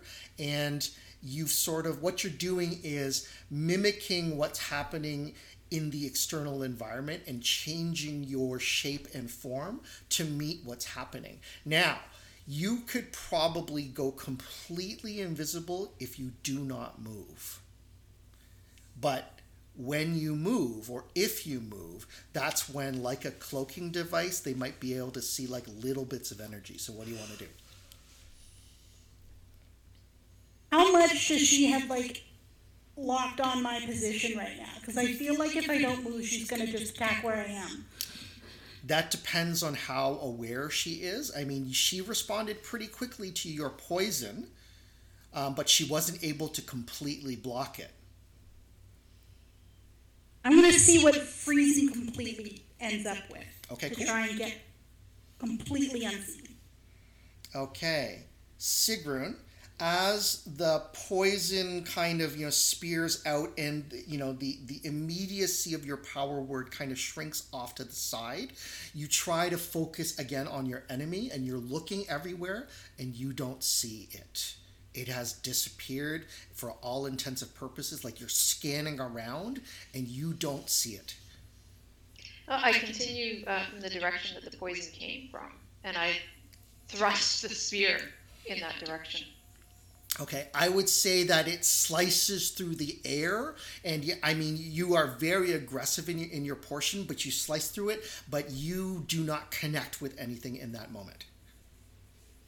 Okay, moving next now to Benedict. Okay, Benedict is struggling very badly, but he's already connected and he just thrusts and twists the blade inside of you, Tycho. And you know, even though he's like limited in his movement, he kind of rips and twists the blade with his his wrist, and you can feel it carve deep into your insides, like you know, your liver analog has just been ripped open and a kidney has been pierced. Ouch, poor Tycho. All right, what do you do? So Tycho, uh, I mean Tycho also has has these huge knives that are sticking out of his body and sticking into to um, Benedict's, and so he's going to um, use his his uh, shapeshifting to make those um, spikes and hooks like bar- become more barbed and um, and more wicked. And in the in the same at the same time, he's he's gonna he's gonna crush this guy. He is he's thinking back to when he fought Astrid, and he you know defeated Astrid, and he likes Astrid. He has no such feelings for Benedict. Okay. The barbed flesh, uh, you know, hooks kind of entangle and actually start to pull inside. And along with your muscular spasm, you basically just like squeeze and like the armored carapace, you know, pierce in the barbs. And like he, you can you can see him, and he's like, "Ah!" almost this like you know cry of like ultimate pain, and you can feel him release the blade as as your full strength is basically concentrated on his flesh and how badly do you want to break him He's not. I, I think at this point, now that he's he's dropped his weapon, I am going to try to subdue him. So if I can like knock him out, uh, in the sense of like like can I squeeze him to like the breath out of him type of thing? Okay Um, I don't I don't want to get him let him like be like okay well you're fine now. Now that you don't have your weapon. Oh my god! Now you're beating me with your bare hands. Like you know, I I'm very wary of him of him being able to kill me. So I'm going to try to knock him out. Okay, understand. I'm not gonna have that killer instinct yet. Yes. Understand. Okay. Yeah. So basically, you continue to kind of squeeze, and I mean, your your hands, your claws are around his his windpipe, and like you can see his eyes begin to bulge, like the the veins start to, to pop and appear, and he starts. You can feel his body start to grow weaker, and um, there's some you know muscular spasms, and you know you think within any second now he's probably going to fall unconscious. Okay. Uh, so we went through now the only ones Cassandra. Yeah, I'm supposed to go before Tycho. I'm sorry, I keep on. It- it's because I Tycho's know. doing stuff in response to. Benedict, who was before, but that's okay, right? Yeah, It- it's okay. It's, it's all good. Okay, so I mean, you are seconds from hitting the ground Okay. now. Now, can I see? Like, is can I see or sense where Alain is, or has he really just turned into tendrils? He is either behind the tendrils or he has manipulated energy in such a way that he has transformed or bent his immediate vision. So you have two guesses, right? He's either directly behind that kind of mass of, of filaments mm-hmm. or he has bent and, and shifted himself elsewhere. Okay. I'm going to assume he's just behind the tendrils, and I am going to do a concentrated power word of fire right at him, right where it is. So it's like a really burning hot fire. Okay. like the fire just like lances in and like I mean directed by your your your powerful psyche, it aims right at it. And and what happens the moment that the uh, the arcane energy of your fire hits the surface of this black tendril, it basically the the, the spell breaks and just shatters and it, it's like dusted away as if it's nothing. Okay, cool. Is Alain there?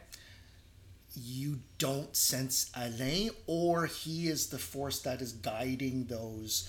Uh, you know, so, so he is operating through some sort of magic or sorcery or power. Yes, I understand You're that, not detec- detecting him directly. So I don't see him. You do not see him. Okay. You're going to have to do something different in order for that to happen. But that's your action. Okay, we move. What happened to the the construct? Oh, the construct. Okay, so the construct basically hurls itself at the black mass and it starts whacking at it. And then as it does so, like it, it uses a lot of energy, but then as the, the metal of it kind of hits the filaments, it's almost like the filaments just kind of slice through and it loses like one of the big metallic crab arms and it starts kind of wobbling on the floor. Oh no. Okay. Oh well. was a nice try. Yeah. Okay, so uh, we already did uh, So Sorrel. Alain's turn. Yeah, so it's basically Alain's. Thank you. Yeah. So yeah, Alain, um, you sense Cassandra the gathering of concentration associated with Trump energy. Do I feel? Do I see the feel the direction it's coming from? It's from behind that concentration of, black tendrils or whatever. well, that's where the fire was supposed right. to go. yeah, but the fire was supposed to go, but the fire couldn't penetrate. Oh, okay. Okay. Okay.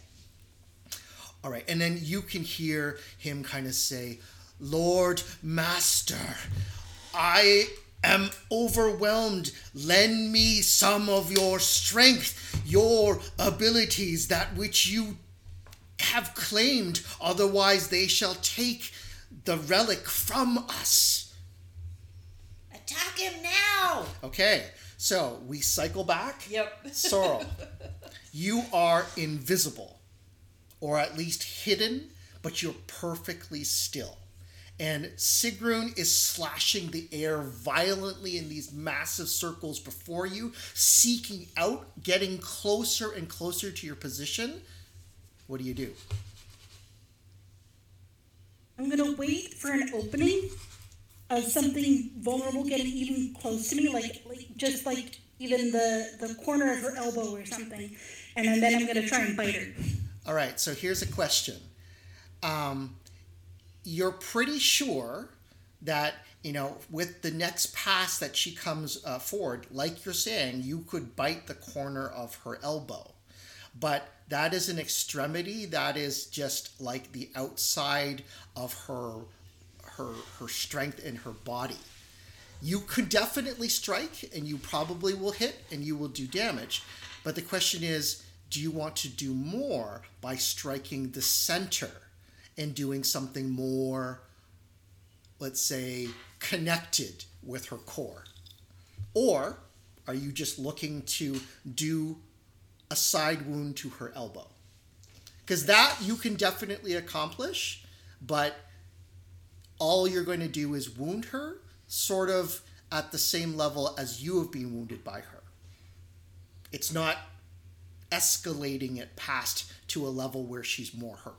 What do you wish to do? I think I am going to take a risk and wait and try and get a hit on her core. Okay. All right. And then, uh, all right. So then what happens is you kind of uh, sneak in. Um, Sigrun, at the last moment, you kind of sense this movement and you see the shifting in front of you. And um, this fanged creature basically just seems to, you know, decloak and flow over you like fangs open wide. What do you do? Oh, I strike. Okay. Right, you- right, right in, right in the mouth. Like pierce, pierce the top of the mouth, So- like, uh, and use the spear to prevent the jaw, the jaws from closing. Here's the swords person's dilemma, right? If two people strike at each other with equal intensity and do nothing to defend, they're both going to get cut and they're both going to get cut very badly. It is Well, going well, to I, that that is a defense, putting the spear to prevent the uh, the jaws from closing. Okay, so so basically, and, and that's kind of what I'm asking. Do you wish to defend and take little harm, or do you wish to strike back with the risk of taking harm yourself? Aha. I suppose I will evade harm just in case. Okay.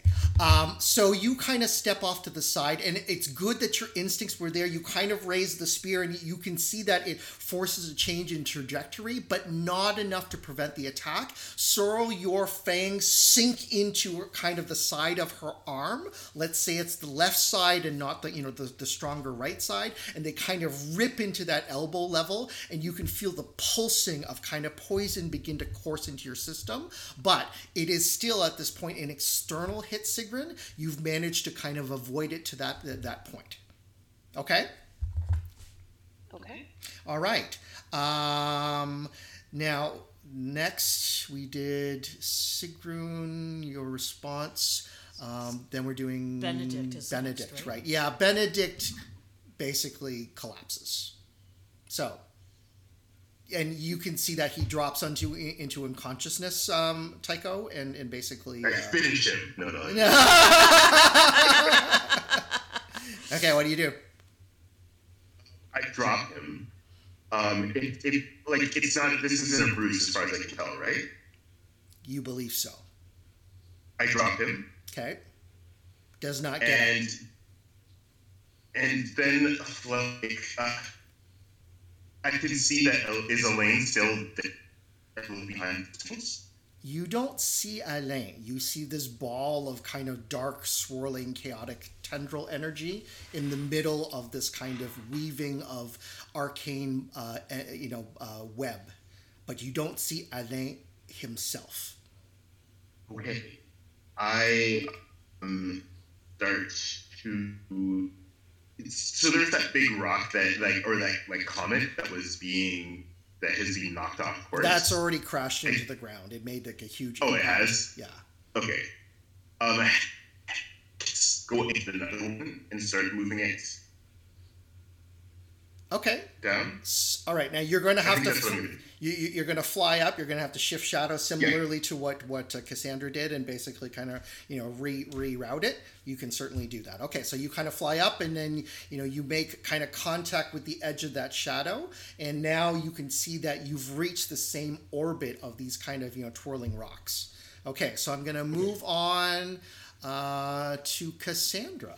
Okay, so I felt where I could sense where the trump was coming from, right? The trump power? Yes. Okay. I'm going to do a psychic strike through a psychic link to Alain where I felt that trump power. Okay.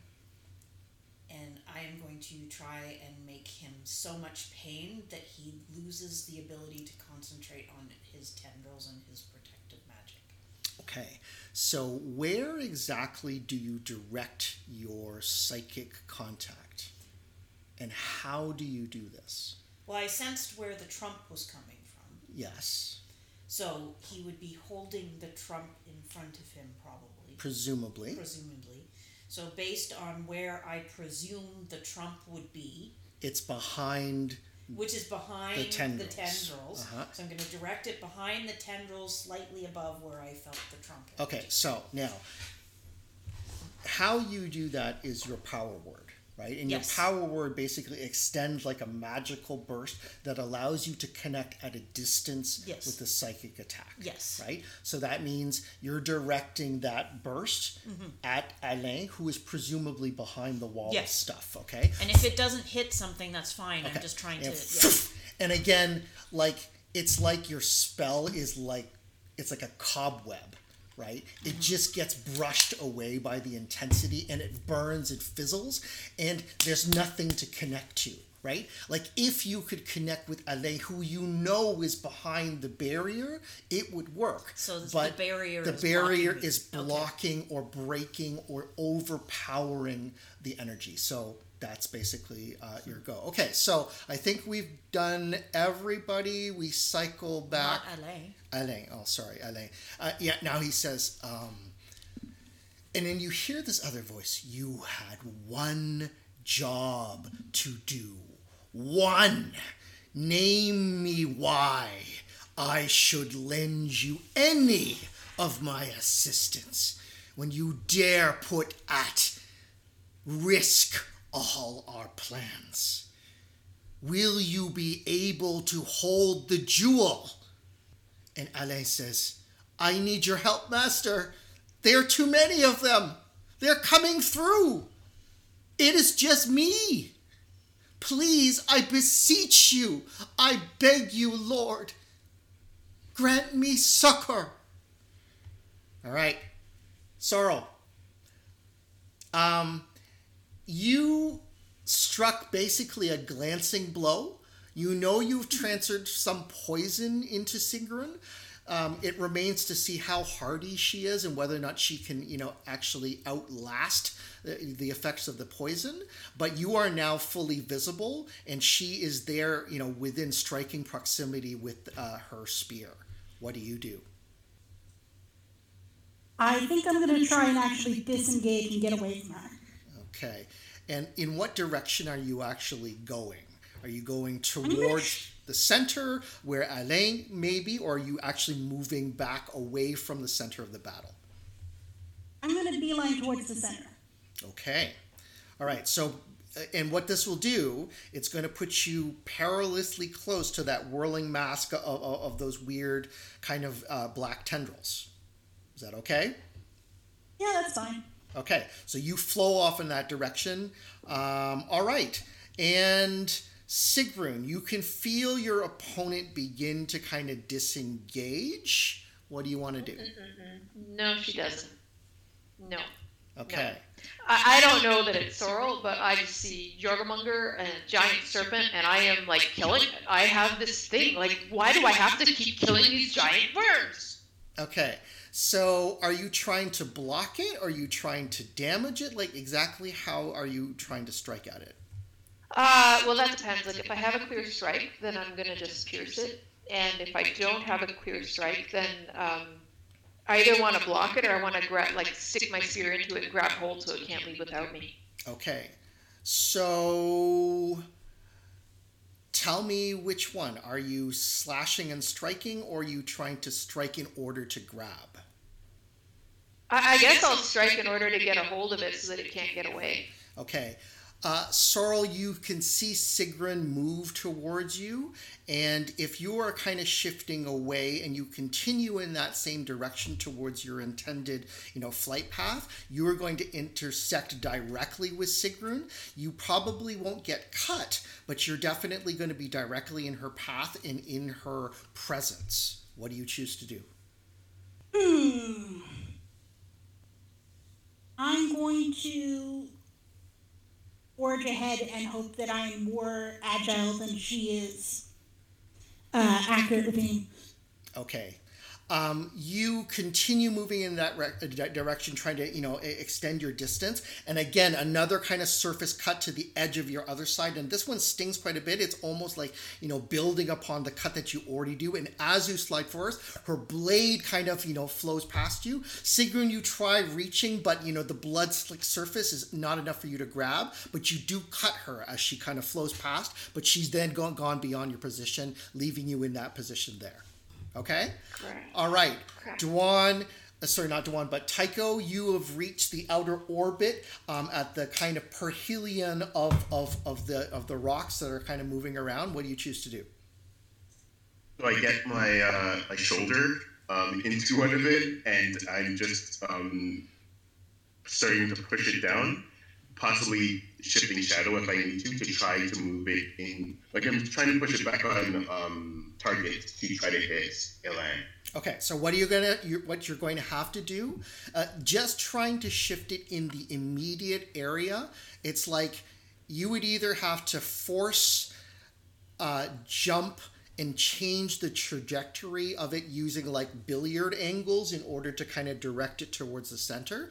The other thing, which might be easier to do, is similar to what Cassandra does, which is to step outside of the immediate shadow, you know, get onto another rock that you, you're finding uh, oriented in that shadow so that as you re-enter the other shadow it is at the angle that you wish to do you could do Okay, either um, of those things, but one is probably easier to do than the other. Okay. I'll try the easier one, the one that's more likely to actually work. Okay, so you, yeah, and and and you have a, a real good sense of what that is, and in fact, there is the perfect rock, like in terms of size and magnitude, that's swirling towards you, and you step outside into that shadow and just kind of you know step onto that rolling presence, and again, rolling into the scene, you begin kind of descending, and you realize as you kind of walk and turn, you can almost direct a little bit of, of, of the rock a little bit to even change its course as it's now flowing through the sky. Okay, so then that's good. Uh, We've done your turn, right? Yeah, it's my Okay. turn. Should have been my turn first, but that's okay. Um. Okay, so when I did the fire, did it actually burn some of the tendrils away, or was the fire burned? The away? fire was swept away. The the presence and the, the structure of the spell, when put in contact with the tendrils, just wasn't able to retain its integrity. It was swept away. Okay, I misunderstood that. Then. So I'll say a couple things. You've played with pattern. Yep. You have played with power words in order to make uh, psychic contact. Yeah. Those are the things that you have used. Yes. and I'm trying to think. Well, I tried to use the boulder.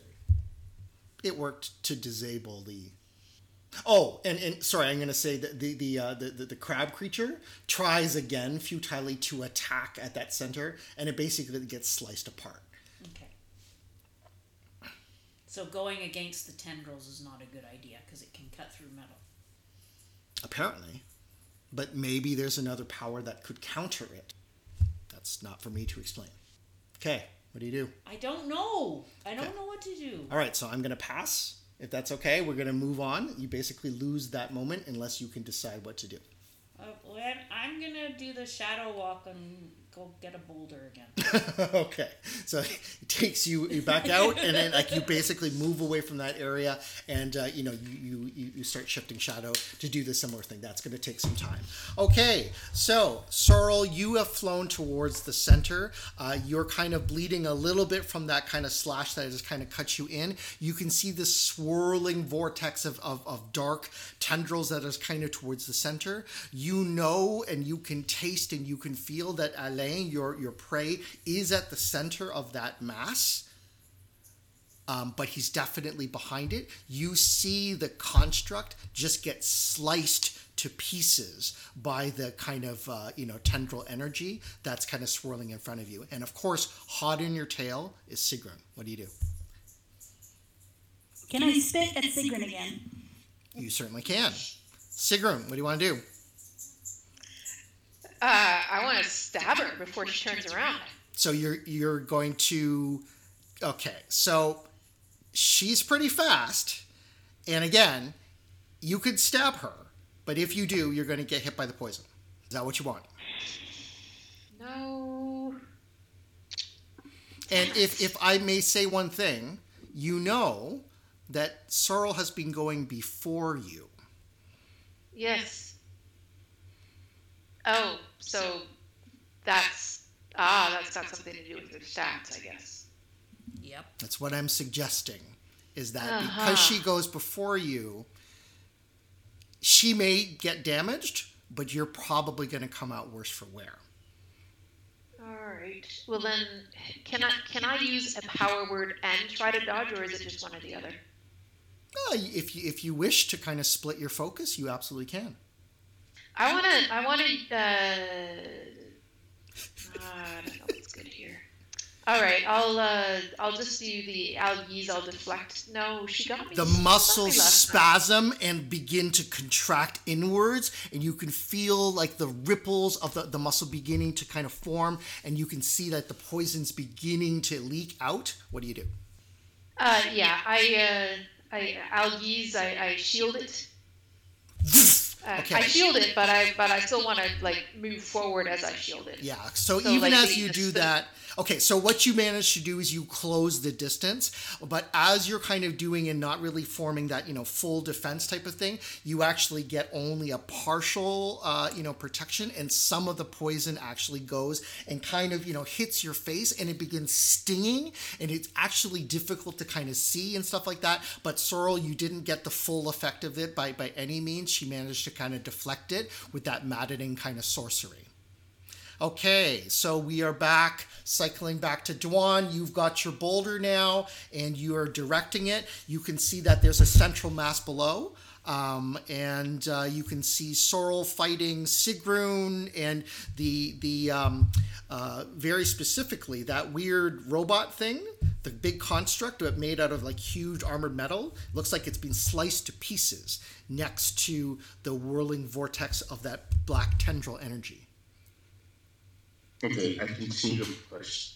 Can I push it and um, like guide it down into that that that swirling mass? You certainly Or- can. Okay. Now, I'm going to ask you, you can guide it. What do you wish to do as it strikes? Are you going with it? Are you jumping off? What are you doing exactly? Um, I think I think I want to look. I want to uh, ride it all the way down. I'm trying to make sure that it goes in because I know that um, in the la- the last time it was deflected by some one of Alain's tricks, Okay. and I want to make sure that it stays on track as long as I can. Okay, so you're Um, going to. like at some point, like, do I get the sense that if I get too close or whatever, it's gonna blow up or whatever? If that's the case, at that point, I'm gonna move away, right? Okay. Like, Well, I, I again, I call your attention to the very large metallic uh, construct, who's Been destroyed. being destroyed, or maybe it destroyed itself. right. That's all I'll say. So, I guess that I won't, um, like, if so, like, it, like I'm, I'm assuming what my my intuition is telling me is that you know going into that that that um, the cloud is not a good time. The rock is So about to I'll- hit. What do you do? So I'm gonna throw it. I'm gonna I'm gonna push it off and throw it. But I didn't hear the first thing you said. Did you say? I, I, I said the rock. The rock is about to hit. What do you do? Yeah. Okay. I'm gonna I'm gonna like push off of it so that um like I, I'm sending it forward, but I'm not going in. Okay, the rock slams into the, this this kind of mon- monofilament structure, and there is an explosion of dust and powder and shards of rock and and you know crystalline structure of of, of, the rock hitting this thing, and there's a poof, huge explosion of energy and dust as you hurl yourself off to the side. Okay. Uh, Cassandra, you have your orbit, you have your comet, you're coming down. Okay, and are the tendrils still there? The tendrils are most certainly still there. Okay, is there another direction where the tendrils are not, or are they surrounding Alain? if your intuition and your senses were right, Alain is at the center of this mass. Okay, so it's all around him. It's all around him.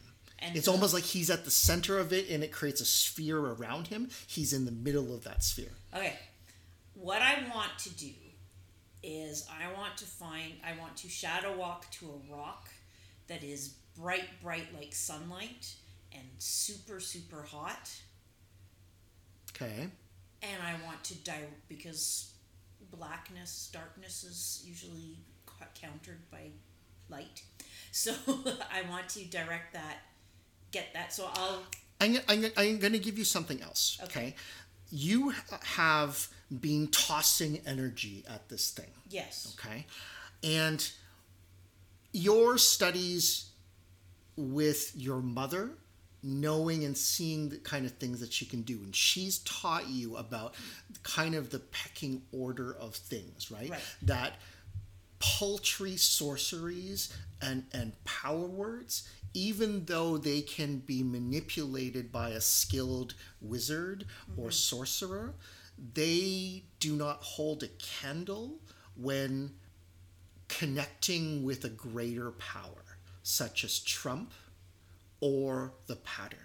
These two universal powers are the foundation of all creation, and they have a presence and stability and order that supersedes any other paltry now, is magic. The, the amulet that I have, is that pattern or That is is that Trump? Trump. How do I use Trump power to. It's all, it's all I'm saying. Okay. Okay. Okay, well, I'm going to concentrate on the amulet. Okay. and I want to use the amulet to I'm gonna like maybe make the amulet a really bright light, like make create a bright light through the amulet. So, another thing I'll, I'll say remember what Trump is it is the link between the image and the true thing. Oh yeah, I'm going to concentrate on the amulet. And I'm going to concentrate on Alain and use the amulet to do a psychic link with Alain.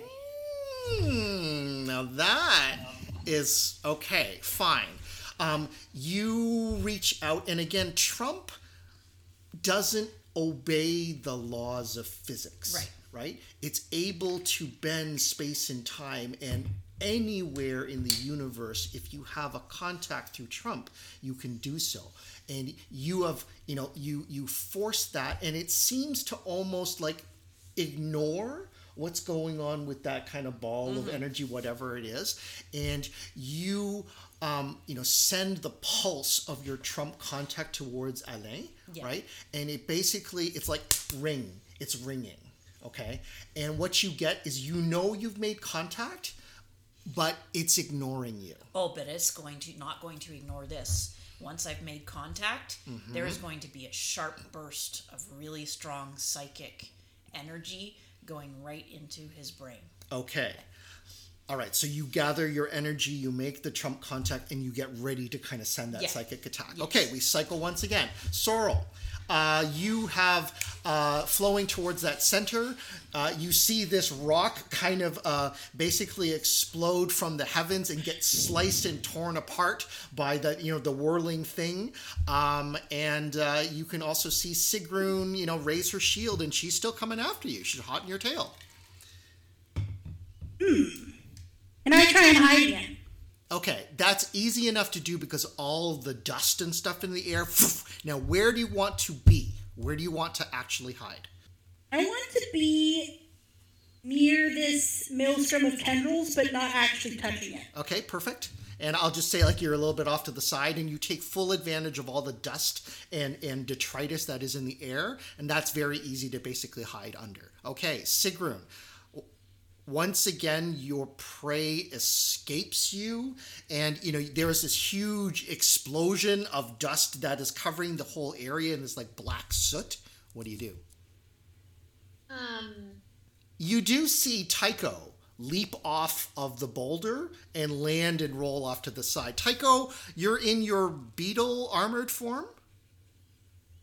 I am. Okay, yeah. So you see this kind of weird armored alien warrior kind of land, uh, you know, nearby the ground, powerfully smashing into the earth. Do I recognize it as Tycho? You've not seen this beast before. It's definitely a, an invader in, you know, to Midgard and Vanaheim. It must be an ice troll or maybe a dark dwarf from the denizens of, you know, Niflheim. Yes, yes. Very likely.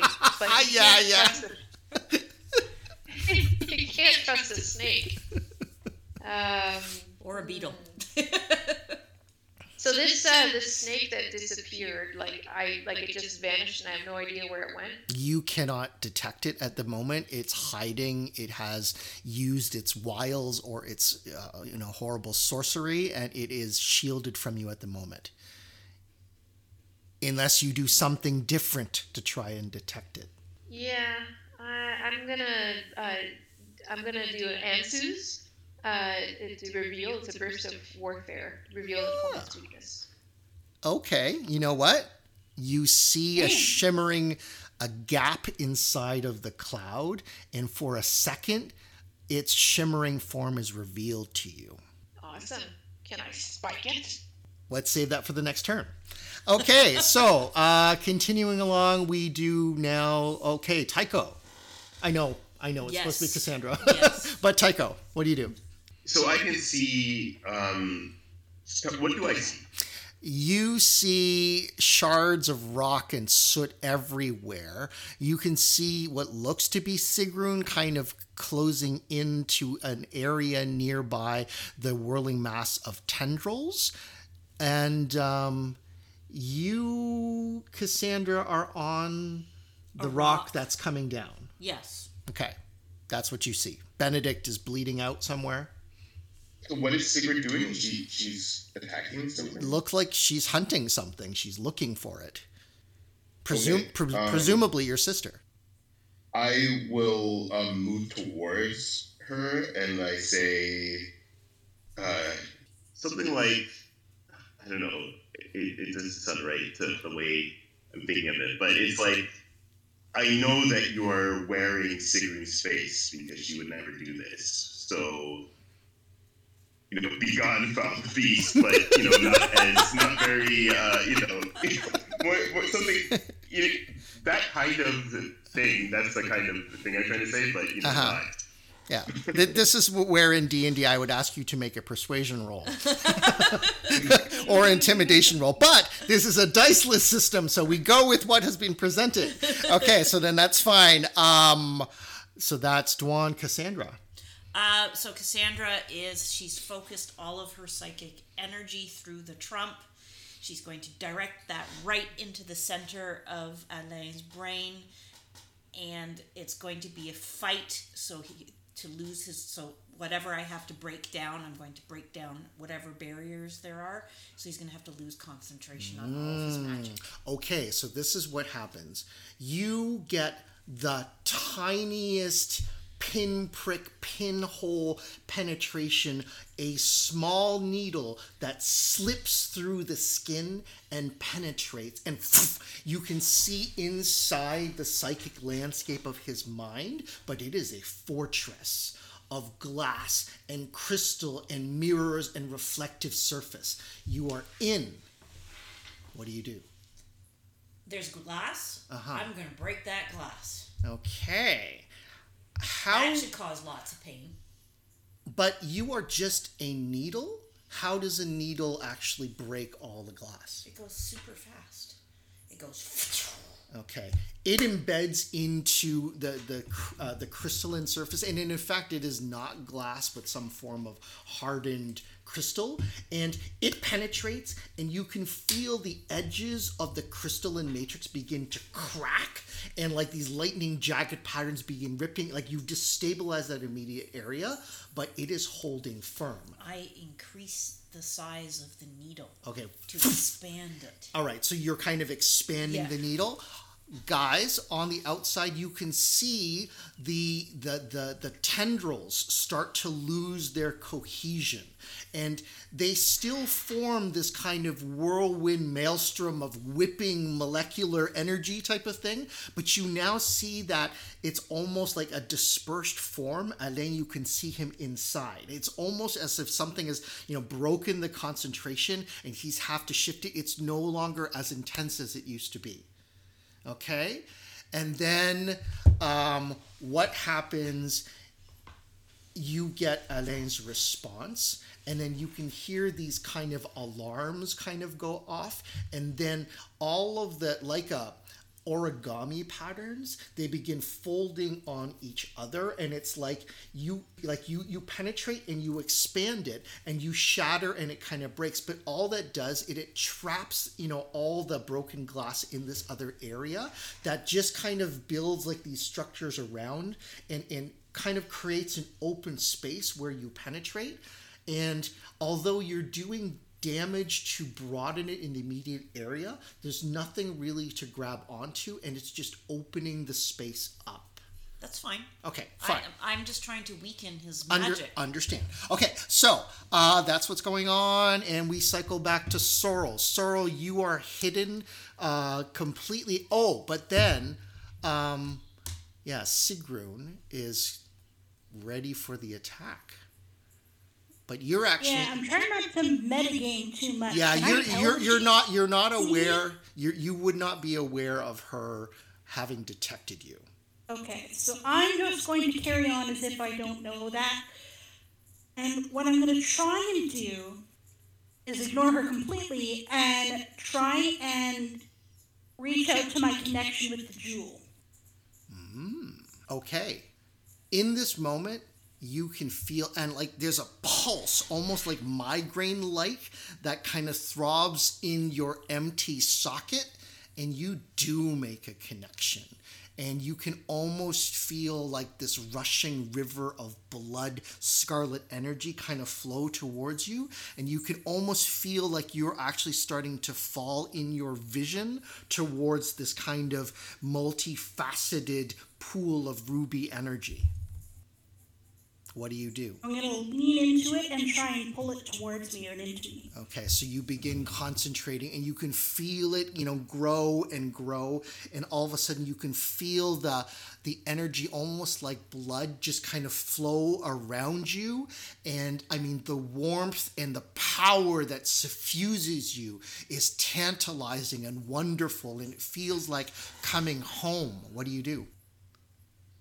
I'm going to claim this power. Sigrun, the beast seems to be completely mesmerized with something, and your target is wide open. What do you do? Oh, I, I spirit. Okay. Rah! Sorrel, this blade pierces deep into your body, like I mean, penetrating through like your, your skin and stuff. And then all of a sudden, that bolt, you know, the, the concentration that you have begins to kind of slip and tear away from you as the pain lances into your body and it begins digging and cutting and slicing into your inside. It's going to be everything you do to even hold on to that, but you're going to continue taking damage. What do you do? I am going to. Yeah, I'm going to keep taking damage, but I'm going to hold on. Okay. Uh, so that was Sigrun. Let's go in order. Cassandra. Okay, so inside Alain's head, yes. I'm in this open area, but there's more crystals. Yeah, around. it- it's basically forming an envelope always larger than the immediate area that you have created. Okay, so it's trying to basically surround you, but not allow you to have any purchase. So you're like this presence inside basically a a sphere of kind of crystalline revolving So mirrors can and I glass. move forward still? You can. What direction? You're in a sphere. Straight ahead. Okay. So Um, I want to go to the opposite side. So if I'm facing this way, I want to just go straight just there. straightforward. And I want to do another like go pierce another hole, break it, and make it bigger. Okay. yeah, and in fact, like you can feel like there's some resistance as if it's trying to marshal its energies to kind of hold against you mm-hmm. and, and it kind of defend, but you're too strong and too fast and it just breaks through and you you shatter one barrier and you go through another bubble and you go through like a third bubble and you're getting closer to the center and you can feel now it rather than it trying to kind of form around, it's now starting in a form of desperation, trying to shield against it, and Yeah. each one becomes successfully more different, uh, difficult. On the outside, the, the the the cloud of the black tendrils seems to almost drop away to very little. It's still there. There's t- still tendrils, but it's not like a solid sphere anymore. And you can see right in the center is Ale. All right, Tycho. For this bit where in space. Sorry, you're cutting out a bit. Could you repeat for me? Sure, I'm going towards the thing that is um, where Sigrun's space and attacking. Oh, okay. How do you attack?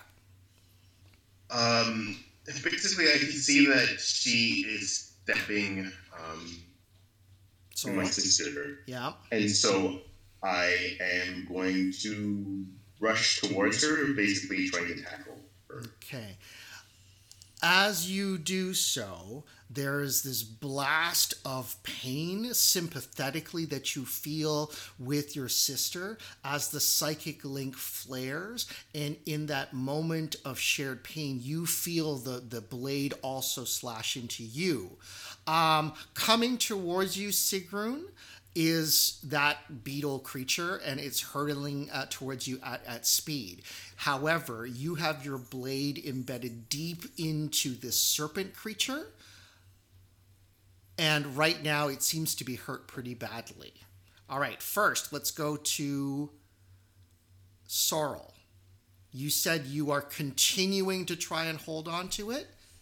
Okay, so you gather the energy towards you, and then you feel a mind trying to hold onto it and then it just releases and you can feel the connection the attunement the energy kind of slip towards you but in that moment um uh, sigrun again weakness opening it's not defending itself you could strike even further Oh yeah. okay Oh yeah. Okay, so the blade penetrates deep, and this is, I'm going to say, a close to mortal wound. It is inside, tearing and ripping at you, Sorrel, and you feel again like so you've got control over this kind of energy, but that is just your mind, whereas your body is being torn apart by you know this blade. Now, um, uh, Tycho, uh, it's open for you to strike. So, Okay, and you're just going to basically tackle and overbear. Are you punching? Like, what are you trying to do exactly? I think of tackling so that I can pull her away from Sorrel and um, basically stop her from attacking her. Okay, so So I'm trying. This form slams into you, and you are kind of torn away. You still manage to hold on to your weapon, but you are carried forth with incredible speed and strength away from this area, and you guys smash into the ground, let's say 20 feet away. And you take quite a blow. It kind of took you off guard as you were looking and focused on your blade, and this powerful kind of punch and and you know shoulder tackle slams your body into the ground. Okay, Sorrel. Sorrel, you are starting to bleed out. You have the power of the jewel in your grasp. It flows and sustains you, or at least it sustains your spirit, but you can feel your body begin to weaken, begin to leak away. But again, Can I use? go ahead. You go first. I I, I was going to say, you are malleable. You can take on any form. What does it matter that a blade has penetrated into the inside when you can reform your very physiology? That is a very good point, and in fact, I'm going to retake my avatar form now that I'm inside. All right, so you kind of everything. switch that, and you're kind of now. Are you going for the full bulked out Jörmungandr type of thing? Yeah. Okay, all right. So well, you do uh, gather, but I mean, your form is badly hurt and badly wounded. Um, And now you've done similar things before, kind of the idea that a worm can detach parts of its body, you know, leave the behind its tail. One possibility is leaving behind the, the wounded portion. Yeah, I think that makes sense. Okay. So then the, the worm starts splitting apart and stretching, making all these weird noises. Um, Sigrun, you are in the grasp of this powerful creature or warrior that is slamming you into the ground. What do you do? Ah, da. I am. Can I stab it? You certainly can. Yeah, I. Uh, yeah, I'll. I'll. Uh, I'll stab it. Vile thing. Okay, uh, Tycho, what are you doing? It's trying to bear its weapon and twist. Um, you know, it's it's being battered about, and you have a very strong kind of contact with it. But it is skilled and, and fast, and it's trying to move its blade in your direction. What do you do? I am going to um, basically wrestle and um, and pin, pin its arms to its side so they can actually move. Okay, Sigrun, you try, but you are held fast, and you strain mightily, and you try to twist out of its grasp, but it's too strong, and your sword or spear arm is slammed back onto the ground and locked. Tycho, you have her in a compromising position. Your strength is overbearing her weapon skill, which she's not able to kind of activate because you overpower her.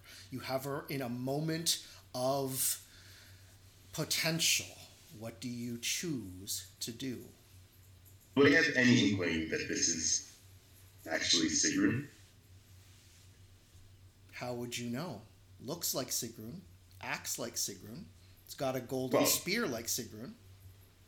Yes, but Shadow can. Yeah. And and like she wasn't biting us the last time um, we saw her, right? So like she was just she went off to go get this spear, and now she's like she just She's a traitor! Um, I, I, I I will say this. Even, I, I mean, you're still an Amberite, right? Your ability mm-hmm. and skill and perceptiveness as a warrior, regardless of the fact that you're focused on strength, you still know military tactics and, and things like that. And mm-hmm. you remember seeing Sigrun in action in the pattern in, in other various battlefields. And you Okay. don't remember Sorrel being faster than her. okay. So I say, if this is truly you, Sigrun, why are you fighting against us? If this is a trick of the Ilan, well, you might as well give up right now. All right, Cassandra. No, no, we already did Cassandra. No, not in this turn. Okay, go ahead. I'm continuing. I'm continuing going to the center of Okay. his, this this Right. barrier. So at some point, rather than it trying to disperse itself, it now just basically creates a wall. Now, again, it's almost like where you were before at the very outset, where you've got this kind of jagged form, and it is pressuring and it's beginning to dig into the surface, but it is resisting you because it's basically closed its maximum form so that it is defending as much as possible. Okay, I'm going to use the amulet again to focus. Uh huh. Uh huh. To focus a pinpoint onto that wall, just to get it to be weakened, so that I can then get through it and open a path. Okay. So the the the sharpened focus point kind of glows with that energy and it actually breaks one of the facets and it begins kind of crackling and weakening again and it actually disperses. But then it reforms and reknits itself together and like almost desperately you can see it trying to kind of you know come together and create a web that is just resisting what you're doing. All of a sudden on the outside the black tendrils drop altogether sorrel And I'm like, get LA! okay, so Sorrel, uh, what are you doing? Uh, so you you you've basically kind of gone back into worm form. You've left part of yourself behind. You now see Alain basically at no longer surrounded by that strange kind of protective uh, you know barrier of energy and he stands very vulnerable in the center and you can see that he's got two hands uh, on the side of his temples in intense concentration and like furious almost anger like trying to concentrate for everything that he is worth what do you do I'm going to pounce on him and like wrap myself around him and constrict him. Okay. And like your huge gargantuan form slams into Alain. All of a sudden, Cassandra, you feel like this burst of, you know, like the, the, the, web that was holding you back. It releases open, and it's almost like, you know, it, the, the little bits of crystal turn to glass and shatter, and you can penetrate into the inside. okay, I'm going all the way in. Okay, uh, uh, Tycho, you just uh, spoke to uh, to Sigrun. Sigrun, what do you say or what do you do? You are not strong enough to worm out of his grasp. You're going to have to do something different, or maybe you can just respond to him. What do you do? Uh, what are you doing then if you claim to be my friend? Like, let me go. You provoked me. I provoked you. You were attacking my sister, I was attacking the worm. which who is Sorrel. Do you not know Sorrel? That looks like no sorrel that I know. You are It's aware. Wormunder. It's a, it's a worm. Can you not see? We should be aligned in this, unless you. Ugh. And You as as, as you are- argue, you see and feel and and and and and uh, you know hear Sorrel's massive gargantuan avatar form slam into Alain, and you know basically kind of crush it, and Alain's body basically gets flung off to the side, and Cassandra, you're in, but he loses consciousness. Okay, that's what I wanted him to do, so that's good. All right. So that scene is kind of before you. The form that was resisting and basically the cause of all this is out of commission. But of course, Sigrun, you are still here, sort of under Tycho's mercy, at least for the moment. Tycho, what do you do? Say, it is over. Alain has been defeated. Are you? Do you wish to join with us again, or are you still going to go down this path where you attack your allies? And I will actually um, uh, release her. Um, I'm so like guarded, like I, I don't want her to just like get up and just immediately stab me Mm-hmm. but I am going to like sh- show a little, uh, you know, um, I'm going to give a little, right? Like, so I'm letting her go. Sigrun, he's released his hold on you. There is an opening.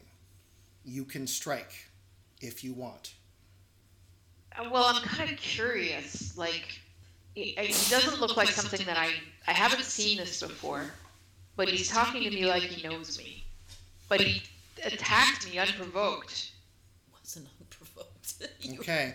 So the moment of I want to I want to use um uh, I want to use my and uh, Ansuz. I want to see uh, reveal like I get a warfare boost. I want to see his weakness in this moment.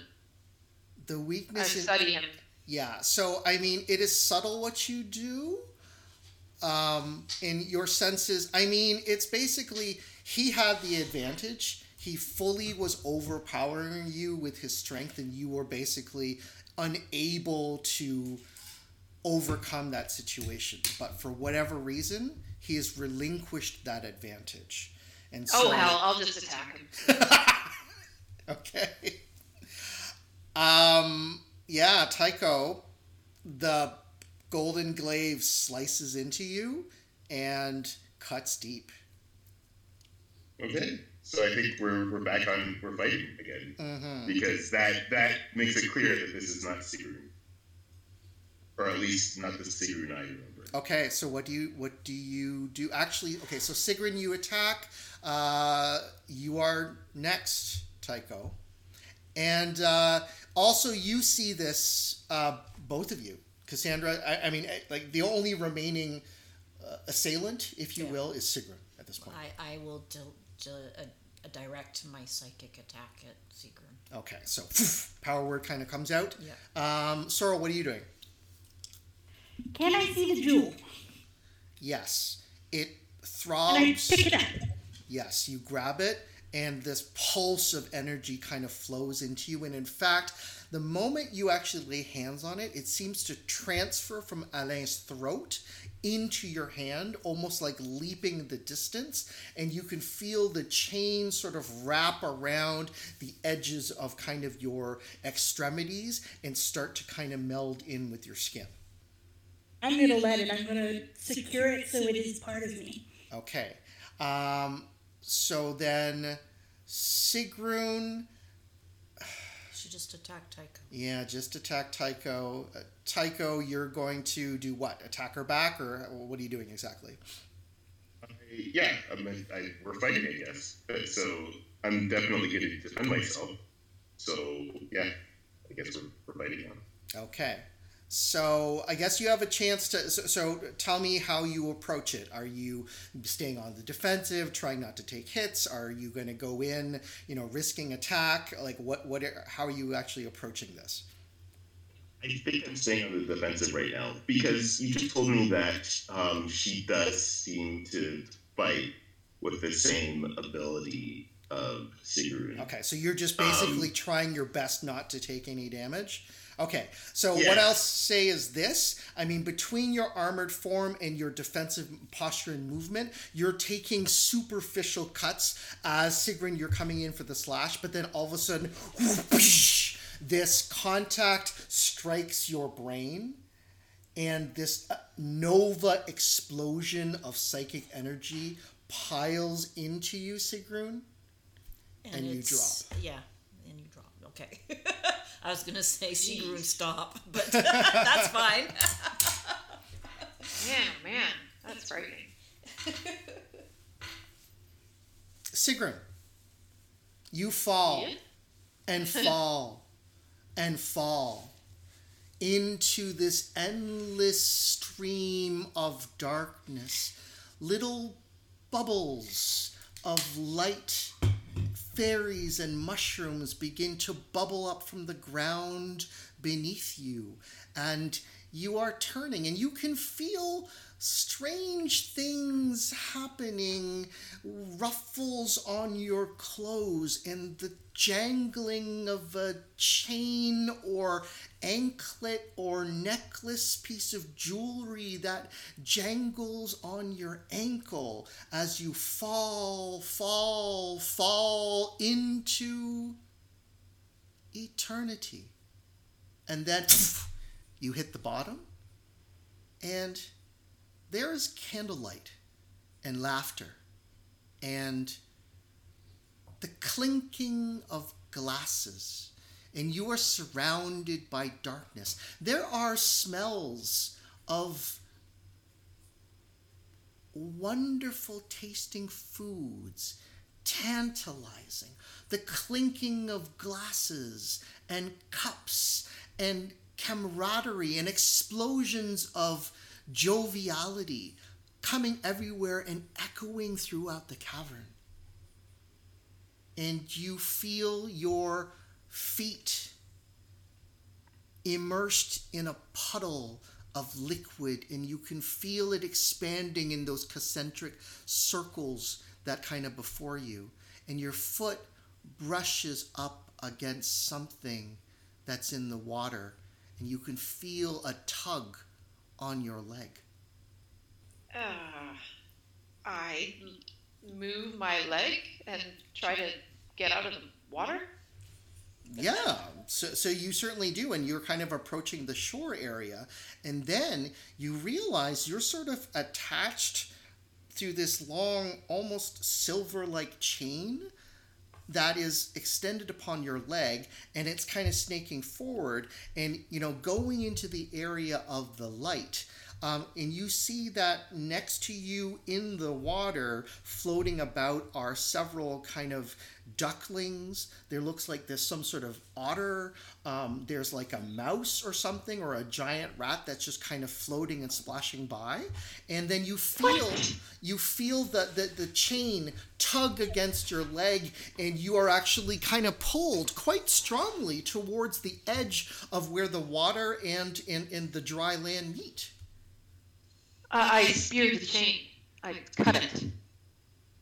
Your spear twirls down and you know b- glows with light, and it, it it jabs into the chain, and there's an explosion and flash of light that is accompanied by the twittering of bluebirds. What? and and, the chain the chain is still there and oh. you feel yourself pulled even more and you hear mm-hmm. Your mother's voice sigrun come on we're going to be late Oh my god, this is madness! Sword Mother, where are you?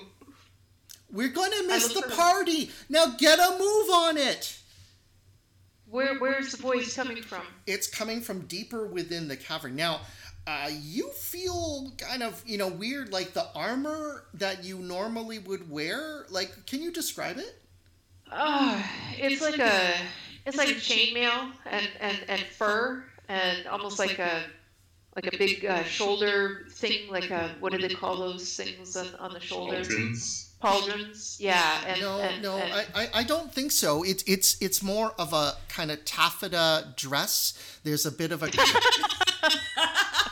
there's a bit of a crinoline that's kind of below. Now now be, because it's soaking a little bit and you know you're kind of you know in in, in, in, in this and and you notice like I mean you know uh, uh, um, reflected off of the cavern surface which is kind of glowing with this uh, you know in, in incipient light you can see like this almost you know pale baby blue and you can feel not pauldrons but sort of like the flare of of um, you know the the like the puffs on on a dress and you can see the little lace kind of um, you know curves that kind of flow over the edges of your your your elbow and you can feel the closed neck collar um, just kind of you know comfortably uh, you know buttoned all the way up to your neck and uh, Why am I in my nightgown? and you reach into your hair and you you you pull on a, a, a, bow or a ribbon that is definitely kind of Sigrun, come on, you're gonna miss the party.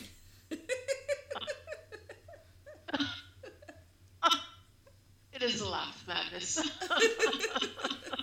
All right, the chain is now like it's taut, right? No longer is it kind of just snaking and, and like you can feel and if it is in fact your mother, her strength is significant and you are actually physically being moved towards the center out of the lake. This kind of of course, Sword Mother, I'm coming. Right. I wouldn't want to be late. All right, so you kind of walk in, and then you know, and then there's this explosion of kind of you know people cheering and and um, you know clapping, and um, you see like you enter like it's this wonderfully set table, like a spread of the most wonderful um, repast that you can ever see. Like everything from, you know, a game hen that's kind of dressed and, and, you know, and a pig with the apple and kind of sweet breads and cake and, you know, uh, just a, a glorious spread of, of every possible delicacy and you can see um, amidst and you can see your mother and she is dressed also very similarly to you but it's a little bit on the risque side. As you step in as you step into the light like i mean you can see yourself and you're definitely you know dressed very i don't know Conservative. conservative like there's no you don't have a lot of skin showing you know that sort of thing. It's it's you know just ribbon in the hair all prim and proper. But your mother is like the sexy halloween version of that. And, and like you know like a low cut. Is she it's wearing red? tight. No it's not red. I, you know in fact she's very much in blue. And she you know again mirrors similarly to you except for it's like the sexy version.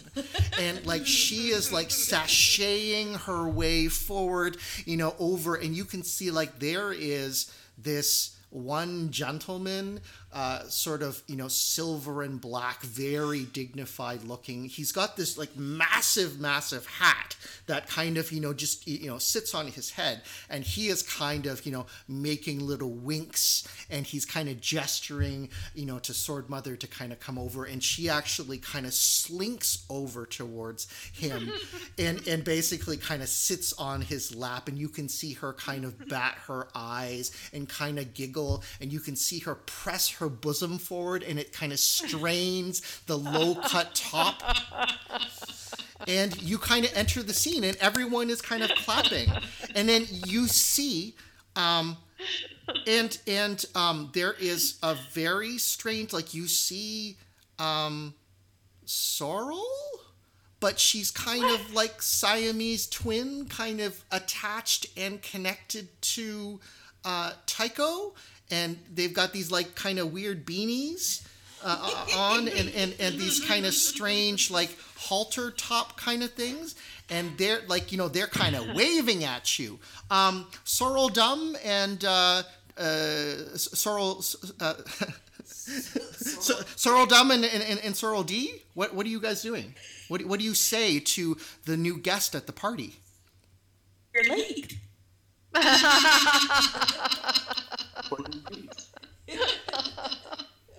Oh, of course I am. Of course I am. oh. Now there is this this bearded, um, regal um, man. Um, you know, with with you know, very masculine, very virile, um, and he's got this kind of golden crown on his head, and he's got like this massive kind of golden chain, and there is like a brooch in the center that looks like it should have a jewel, but it seems like the setting is empty, and it's basically just not there. But then he's dressed up completely in drag, and he's like, "Off with her head!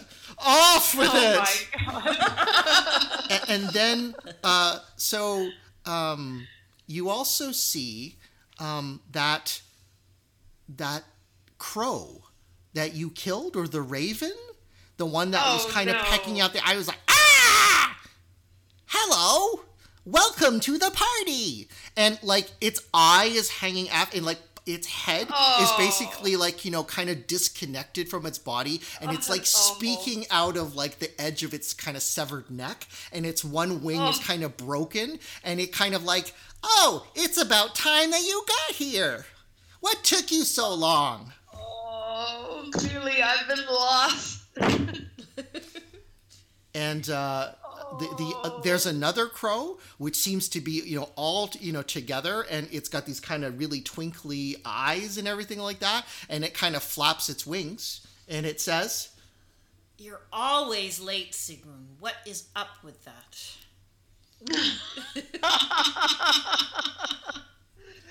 Oh, clearly I don't know where I'm going or how to get there. I never thought I would see the day, but I think I need to had Cassandra. And I, uh, I have a trump card somewhere, don't I? I've got one for Deirdre. Okay.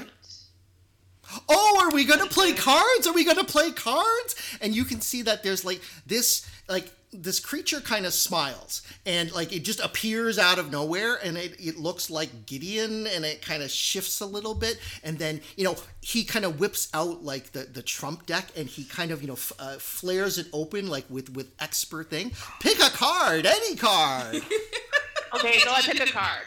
all right It's the moon! What did you think it was going to be? Ha oh dear. Um. Well, Uh, yes, the moon. why It- don't it you makes- tell us our fortune? Now, Tweedle, uh, uh, Sorrel D and Sorrel Dum, you guys can comment at any time. Um, Mugen, you, you know, you can certainly peck away. Just uh, feel free to contribute to the, uh, the, the, the scenario. That moon represents you being late, you know. Uh, yes, I'm very late. Yes, indeed. I'm too late, Actually. I don't even see a moon. It's like the moon is gone. Oh my god! Off with her head. Oh no, Fenrir! I absolutely abhor cards. Can we play some other game? Oh, that's an excellent suggestion. What shall we play? Sorrel D? Ooh, ooh, hide and seek. Hide and oh. seek. That sounds I like an hate that excellent game. That sounds like an excellent game. So let's all find Sorrel. Not Sorrel. Let's all find Sigrun. Sigrun, there she is. Yes, and there they, she and is. they all point at her. and, and you're like in the middle of this table, and like all these kind of you know fingers are like pointed in your direction. You can see that there's the little mouse that's trying to sleep by your your your feet, and it's kind of pointed upwards. Now you do notice something. The Mad Hatter looks an awful lot, lot uh, looks an awful lot like Corwin. Really? And Sword Mother is getting really comfy with him. Oh, Sigrun, I just love it here. Can we stay forever? Oh my god. Uh, I need. Um, I'm gonna try uh, the Sorceress Disrupt. I'm going to try to disrupt whatever spell he's got on her. Okay. Um, you kind of, you know, flash your magic. And okay, so yeah, the power word, you know, kind of, you know, spreads out. And you can see like everybody, like they're all pointing at you and they're kind of all like looking expectantly to kind of see what's going on. And then poof, um, all of a sudden what happens is her kind of uh, you know sexy dress it becomes a little bit more schoolgirlish type of thing and she's like she turns around and she looks at you like why what did you do that for? I and can you do this my way if you don't mind. And then she kind of you know flicks her hand and again now we're talking full out kind of cocktail slinky dress with the stiletto heels. Like still the same kind of color and she still has that bow in her hair but it's like over the top now and she's just like leaning into corwin slash the mad hatter and is getting a, a lot closer and the one I, I, go ahead I, I, I go up and I take his hat and I say, Corwin, enough of this. Oh, another one. Why are you dressed like that, my dear? Now, you see, this lovely specimen, she is so wonderful and she's so put together. You really need to loosen up a little. And he begins kind of pulling at one of the, the, the ribbons that uh, at, at the side of your dress, and you can feel it begin to unravel.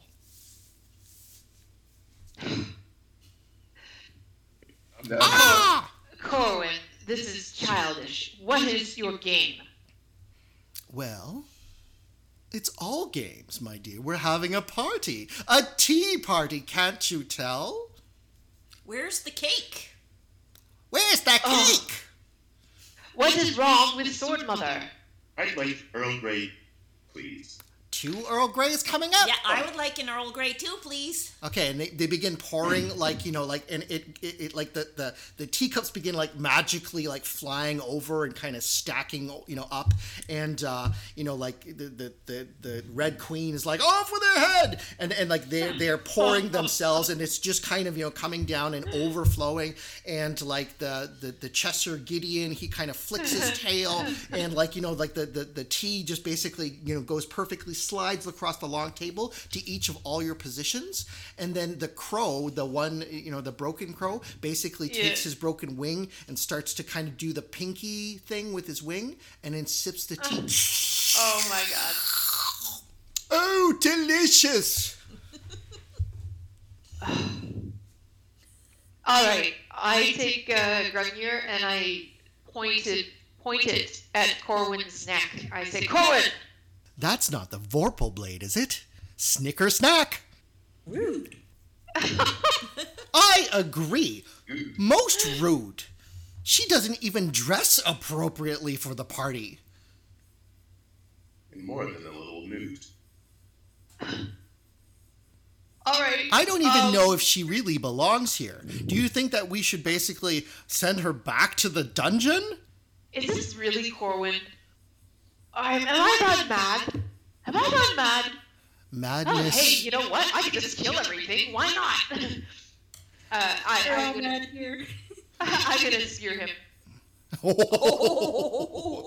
okay, now, as you move to spear, your mother or whatever shouts out no, and she parries your blade away. What are you doing? This is my lover, the Mad Hatter. How dare you try to ruin my party? And she begins, like, you can see her raise her hand, about to kind of backslap you in the face. What do you do? Uh, I will. Um, I will enthuse that. I will uh, give myself a burst in warfare. Okay. Uh, and I'm.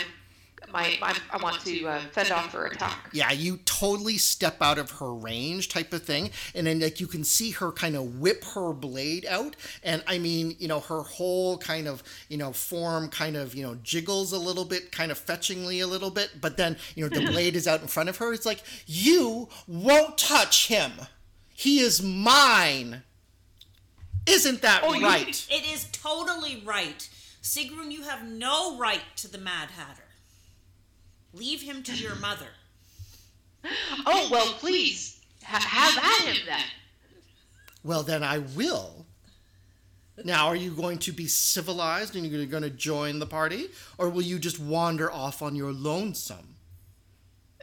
because I will tell you something. I do not wish to go. I wish to stay at the party. If you want to be a party pooper and leave, well, that's your decision. To the dungeon! To the dungeon! Oh my god! I I I uh, I charge I charge Corwin with my spear. okay. Stop her! To the dungeon! Okay, so um, basically, your mother kind of parries it and stops it at like the edge of Corwin's kind of breast, which actually, you know, this like one drop of ruby red begins kind of flowing down, and then uh, King Eric in red, he actually clutches at his jewel and he says, "My jewel, my jewel, where's my jewel? Where's my jewel?" I need it ruby red.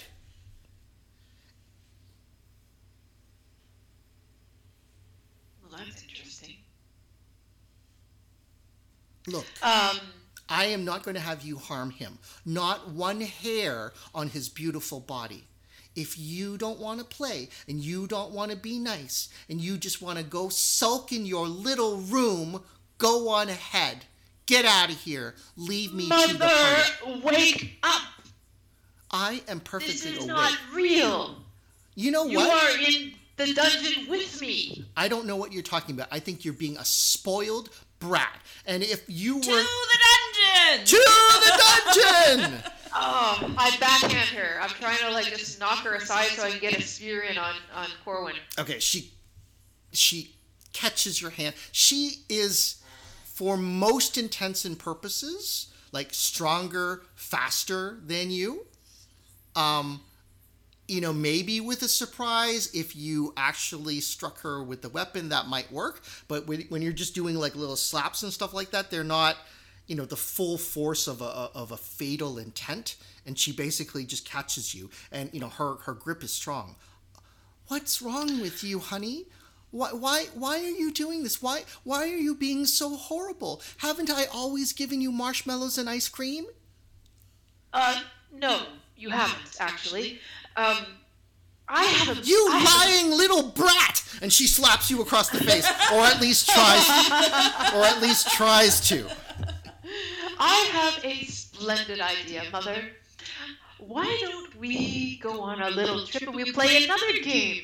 And this one involves Amber, and we could go there together. How about that? And we could we could we could meet up with the real Corwin, and you know I I What do you I- mean I the real Corwin? The real Corwin is right here in the flesh, in all his glory. And then the the Cheshire, the Cheshire uh, Gideon kind of appears next to you and says, "Do you want the Vorpal sword? Snicker snack, snicker snack." I'll pass this time on the Snicker snack. Thank you very much. Chub jub kalu kale. Mother, there is so much more fun to be had where I just was. You have no idea. Okay. Perhaps you'd like to come with me, and there'll be a like much better choice in men. Like you can do so much better than Corwin. There is no man that I would rather have than the one who is here right before me. Isn't that right, darling, my Mad Hatter? And she gives him a passionate kiss. Oh, this explains a lot. And she turns to you and says, Look, I understand that you need your space. I understand that you just want to do your own thing. I understand that you don't want me, you know, controlling your actions. And so if you need to do your teen tantrum, go off on your own. Go go on your walkabout. But leave me leave me be. Mother, and Sigrun will take her spear, and she'll point it at her own heart, and she'll say, "Come with me." On pain of death. I need you to focus. that does seem to get her attention. Sigrun, remember when we talked about this? The self-harm thing? It's it's not it's not good. You you really you just need to think about this. Okay? We kept You you. I kept you oh. away. I kept I kept you away. I deliberately Do you know how much I sacrificed for you? How much I sacrificed? I gave it up everything. I I gave up my oh. title, I gave up my everything and this is how you repay me? You threaten me with with suicide? What Oh kind of an God. ungrateful child are you? Oh my god, just take me to the dungeon. Just take me to the dungeon. Just take me to the dungeon. Please, please. I can't take it anymore. Just take me to the dungeon. To the dungeon! To the dungeon! and basically they march you away and you are accompanied up up up and your cell closes behind you and you are and remain in darkness. And with that we shall close today's session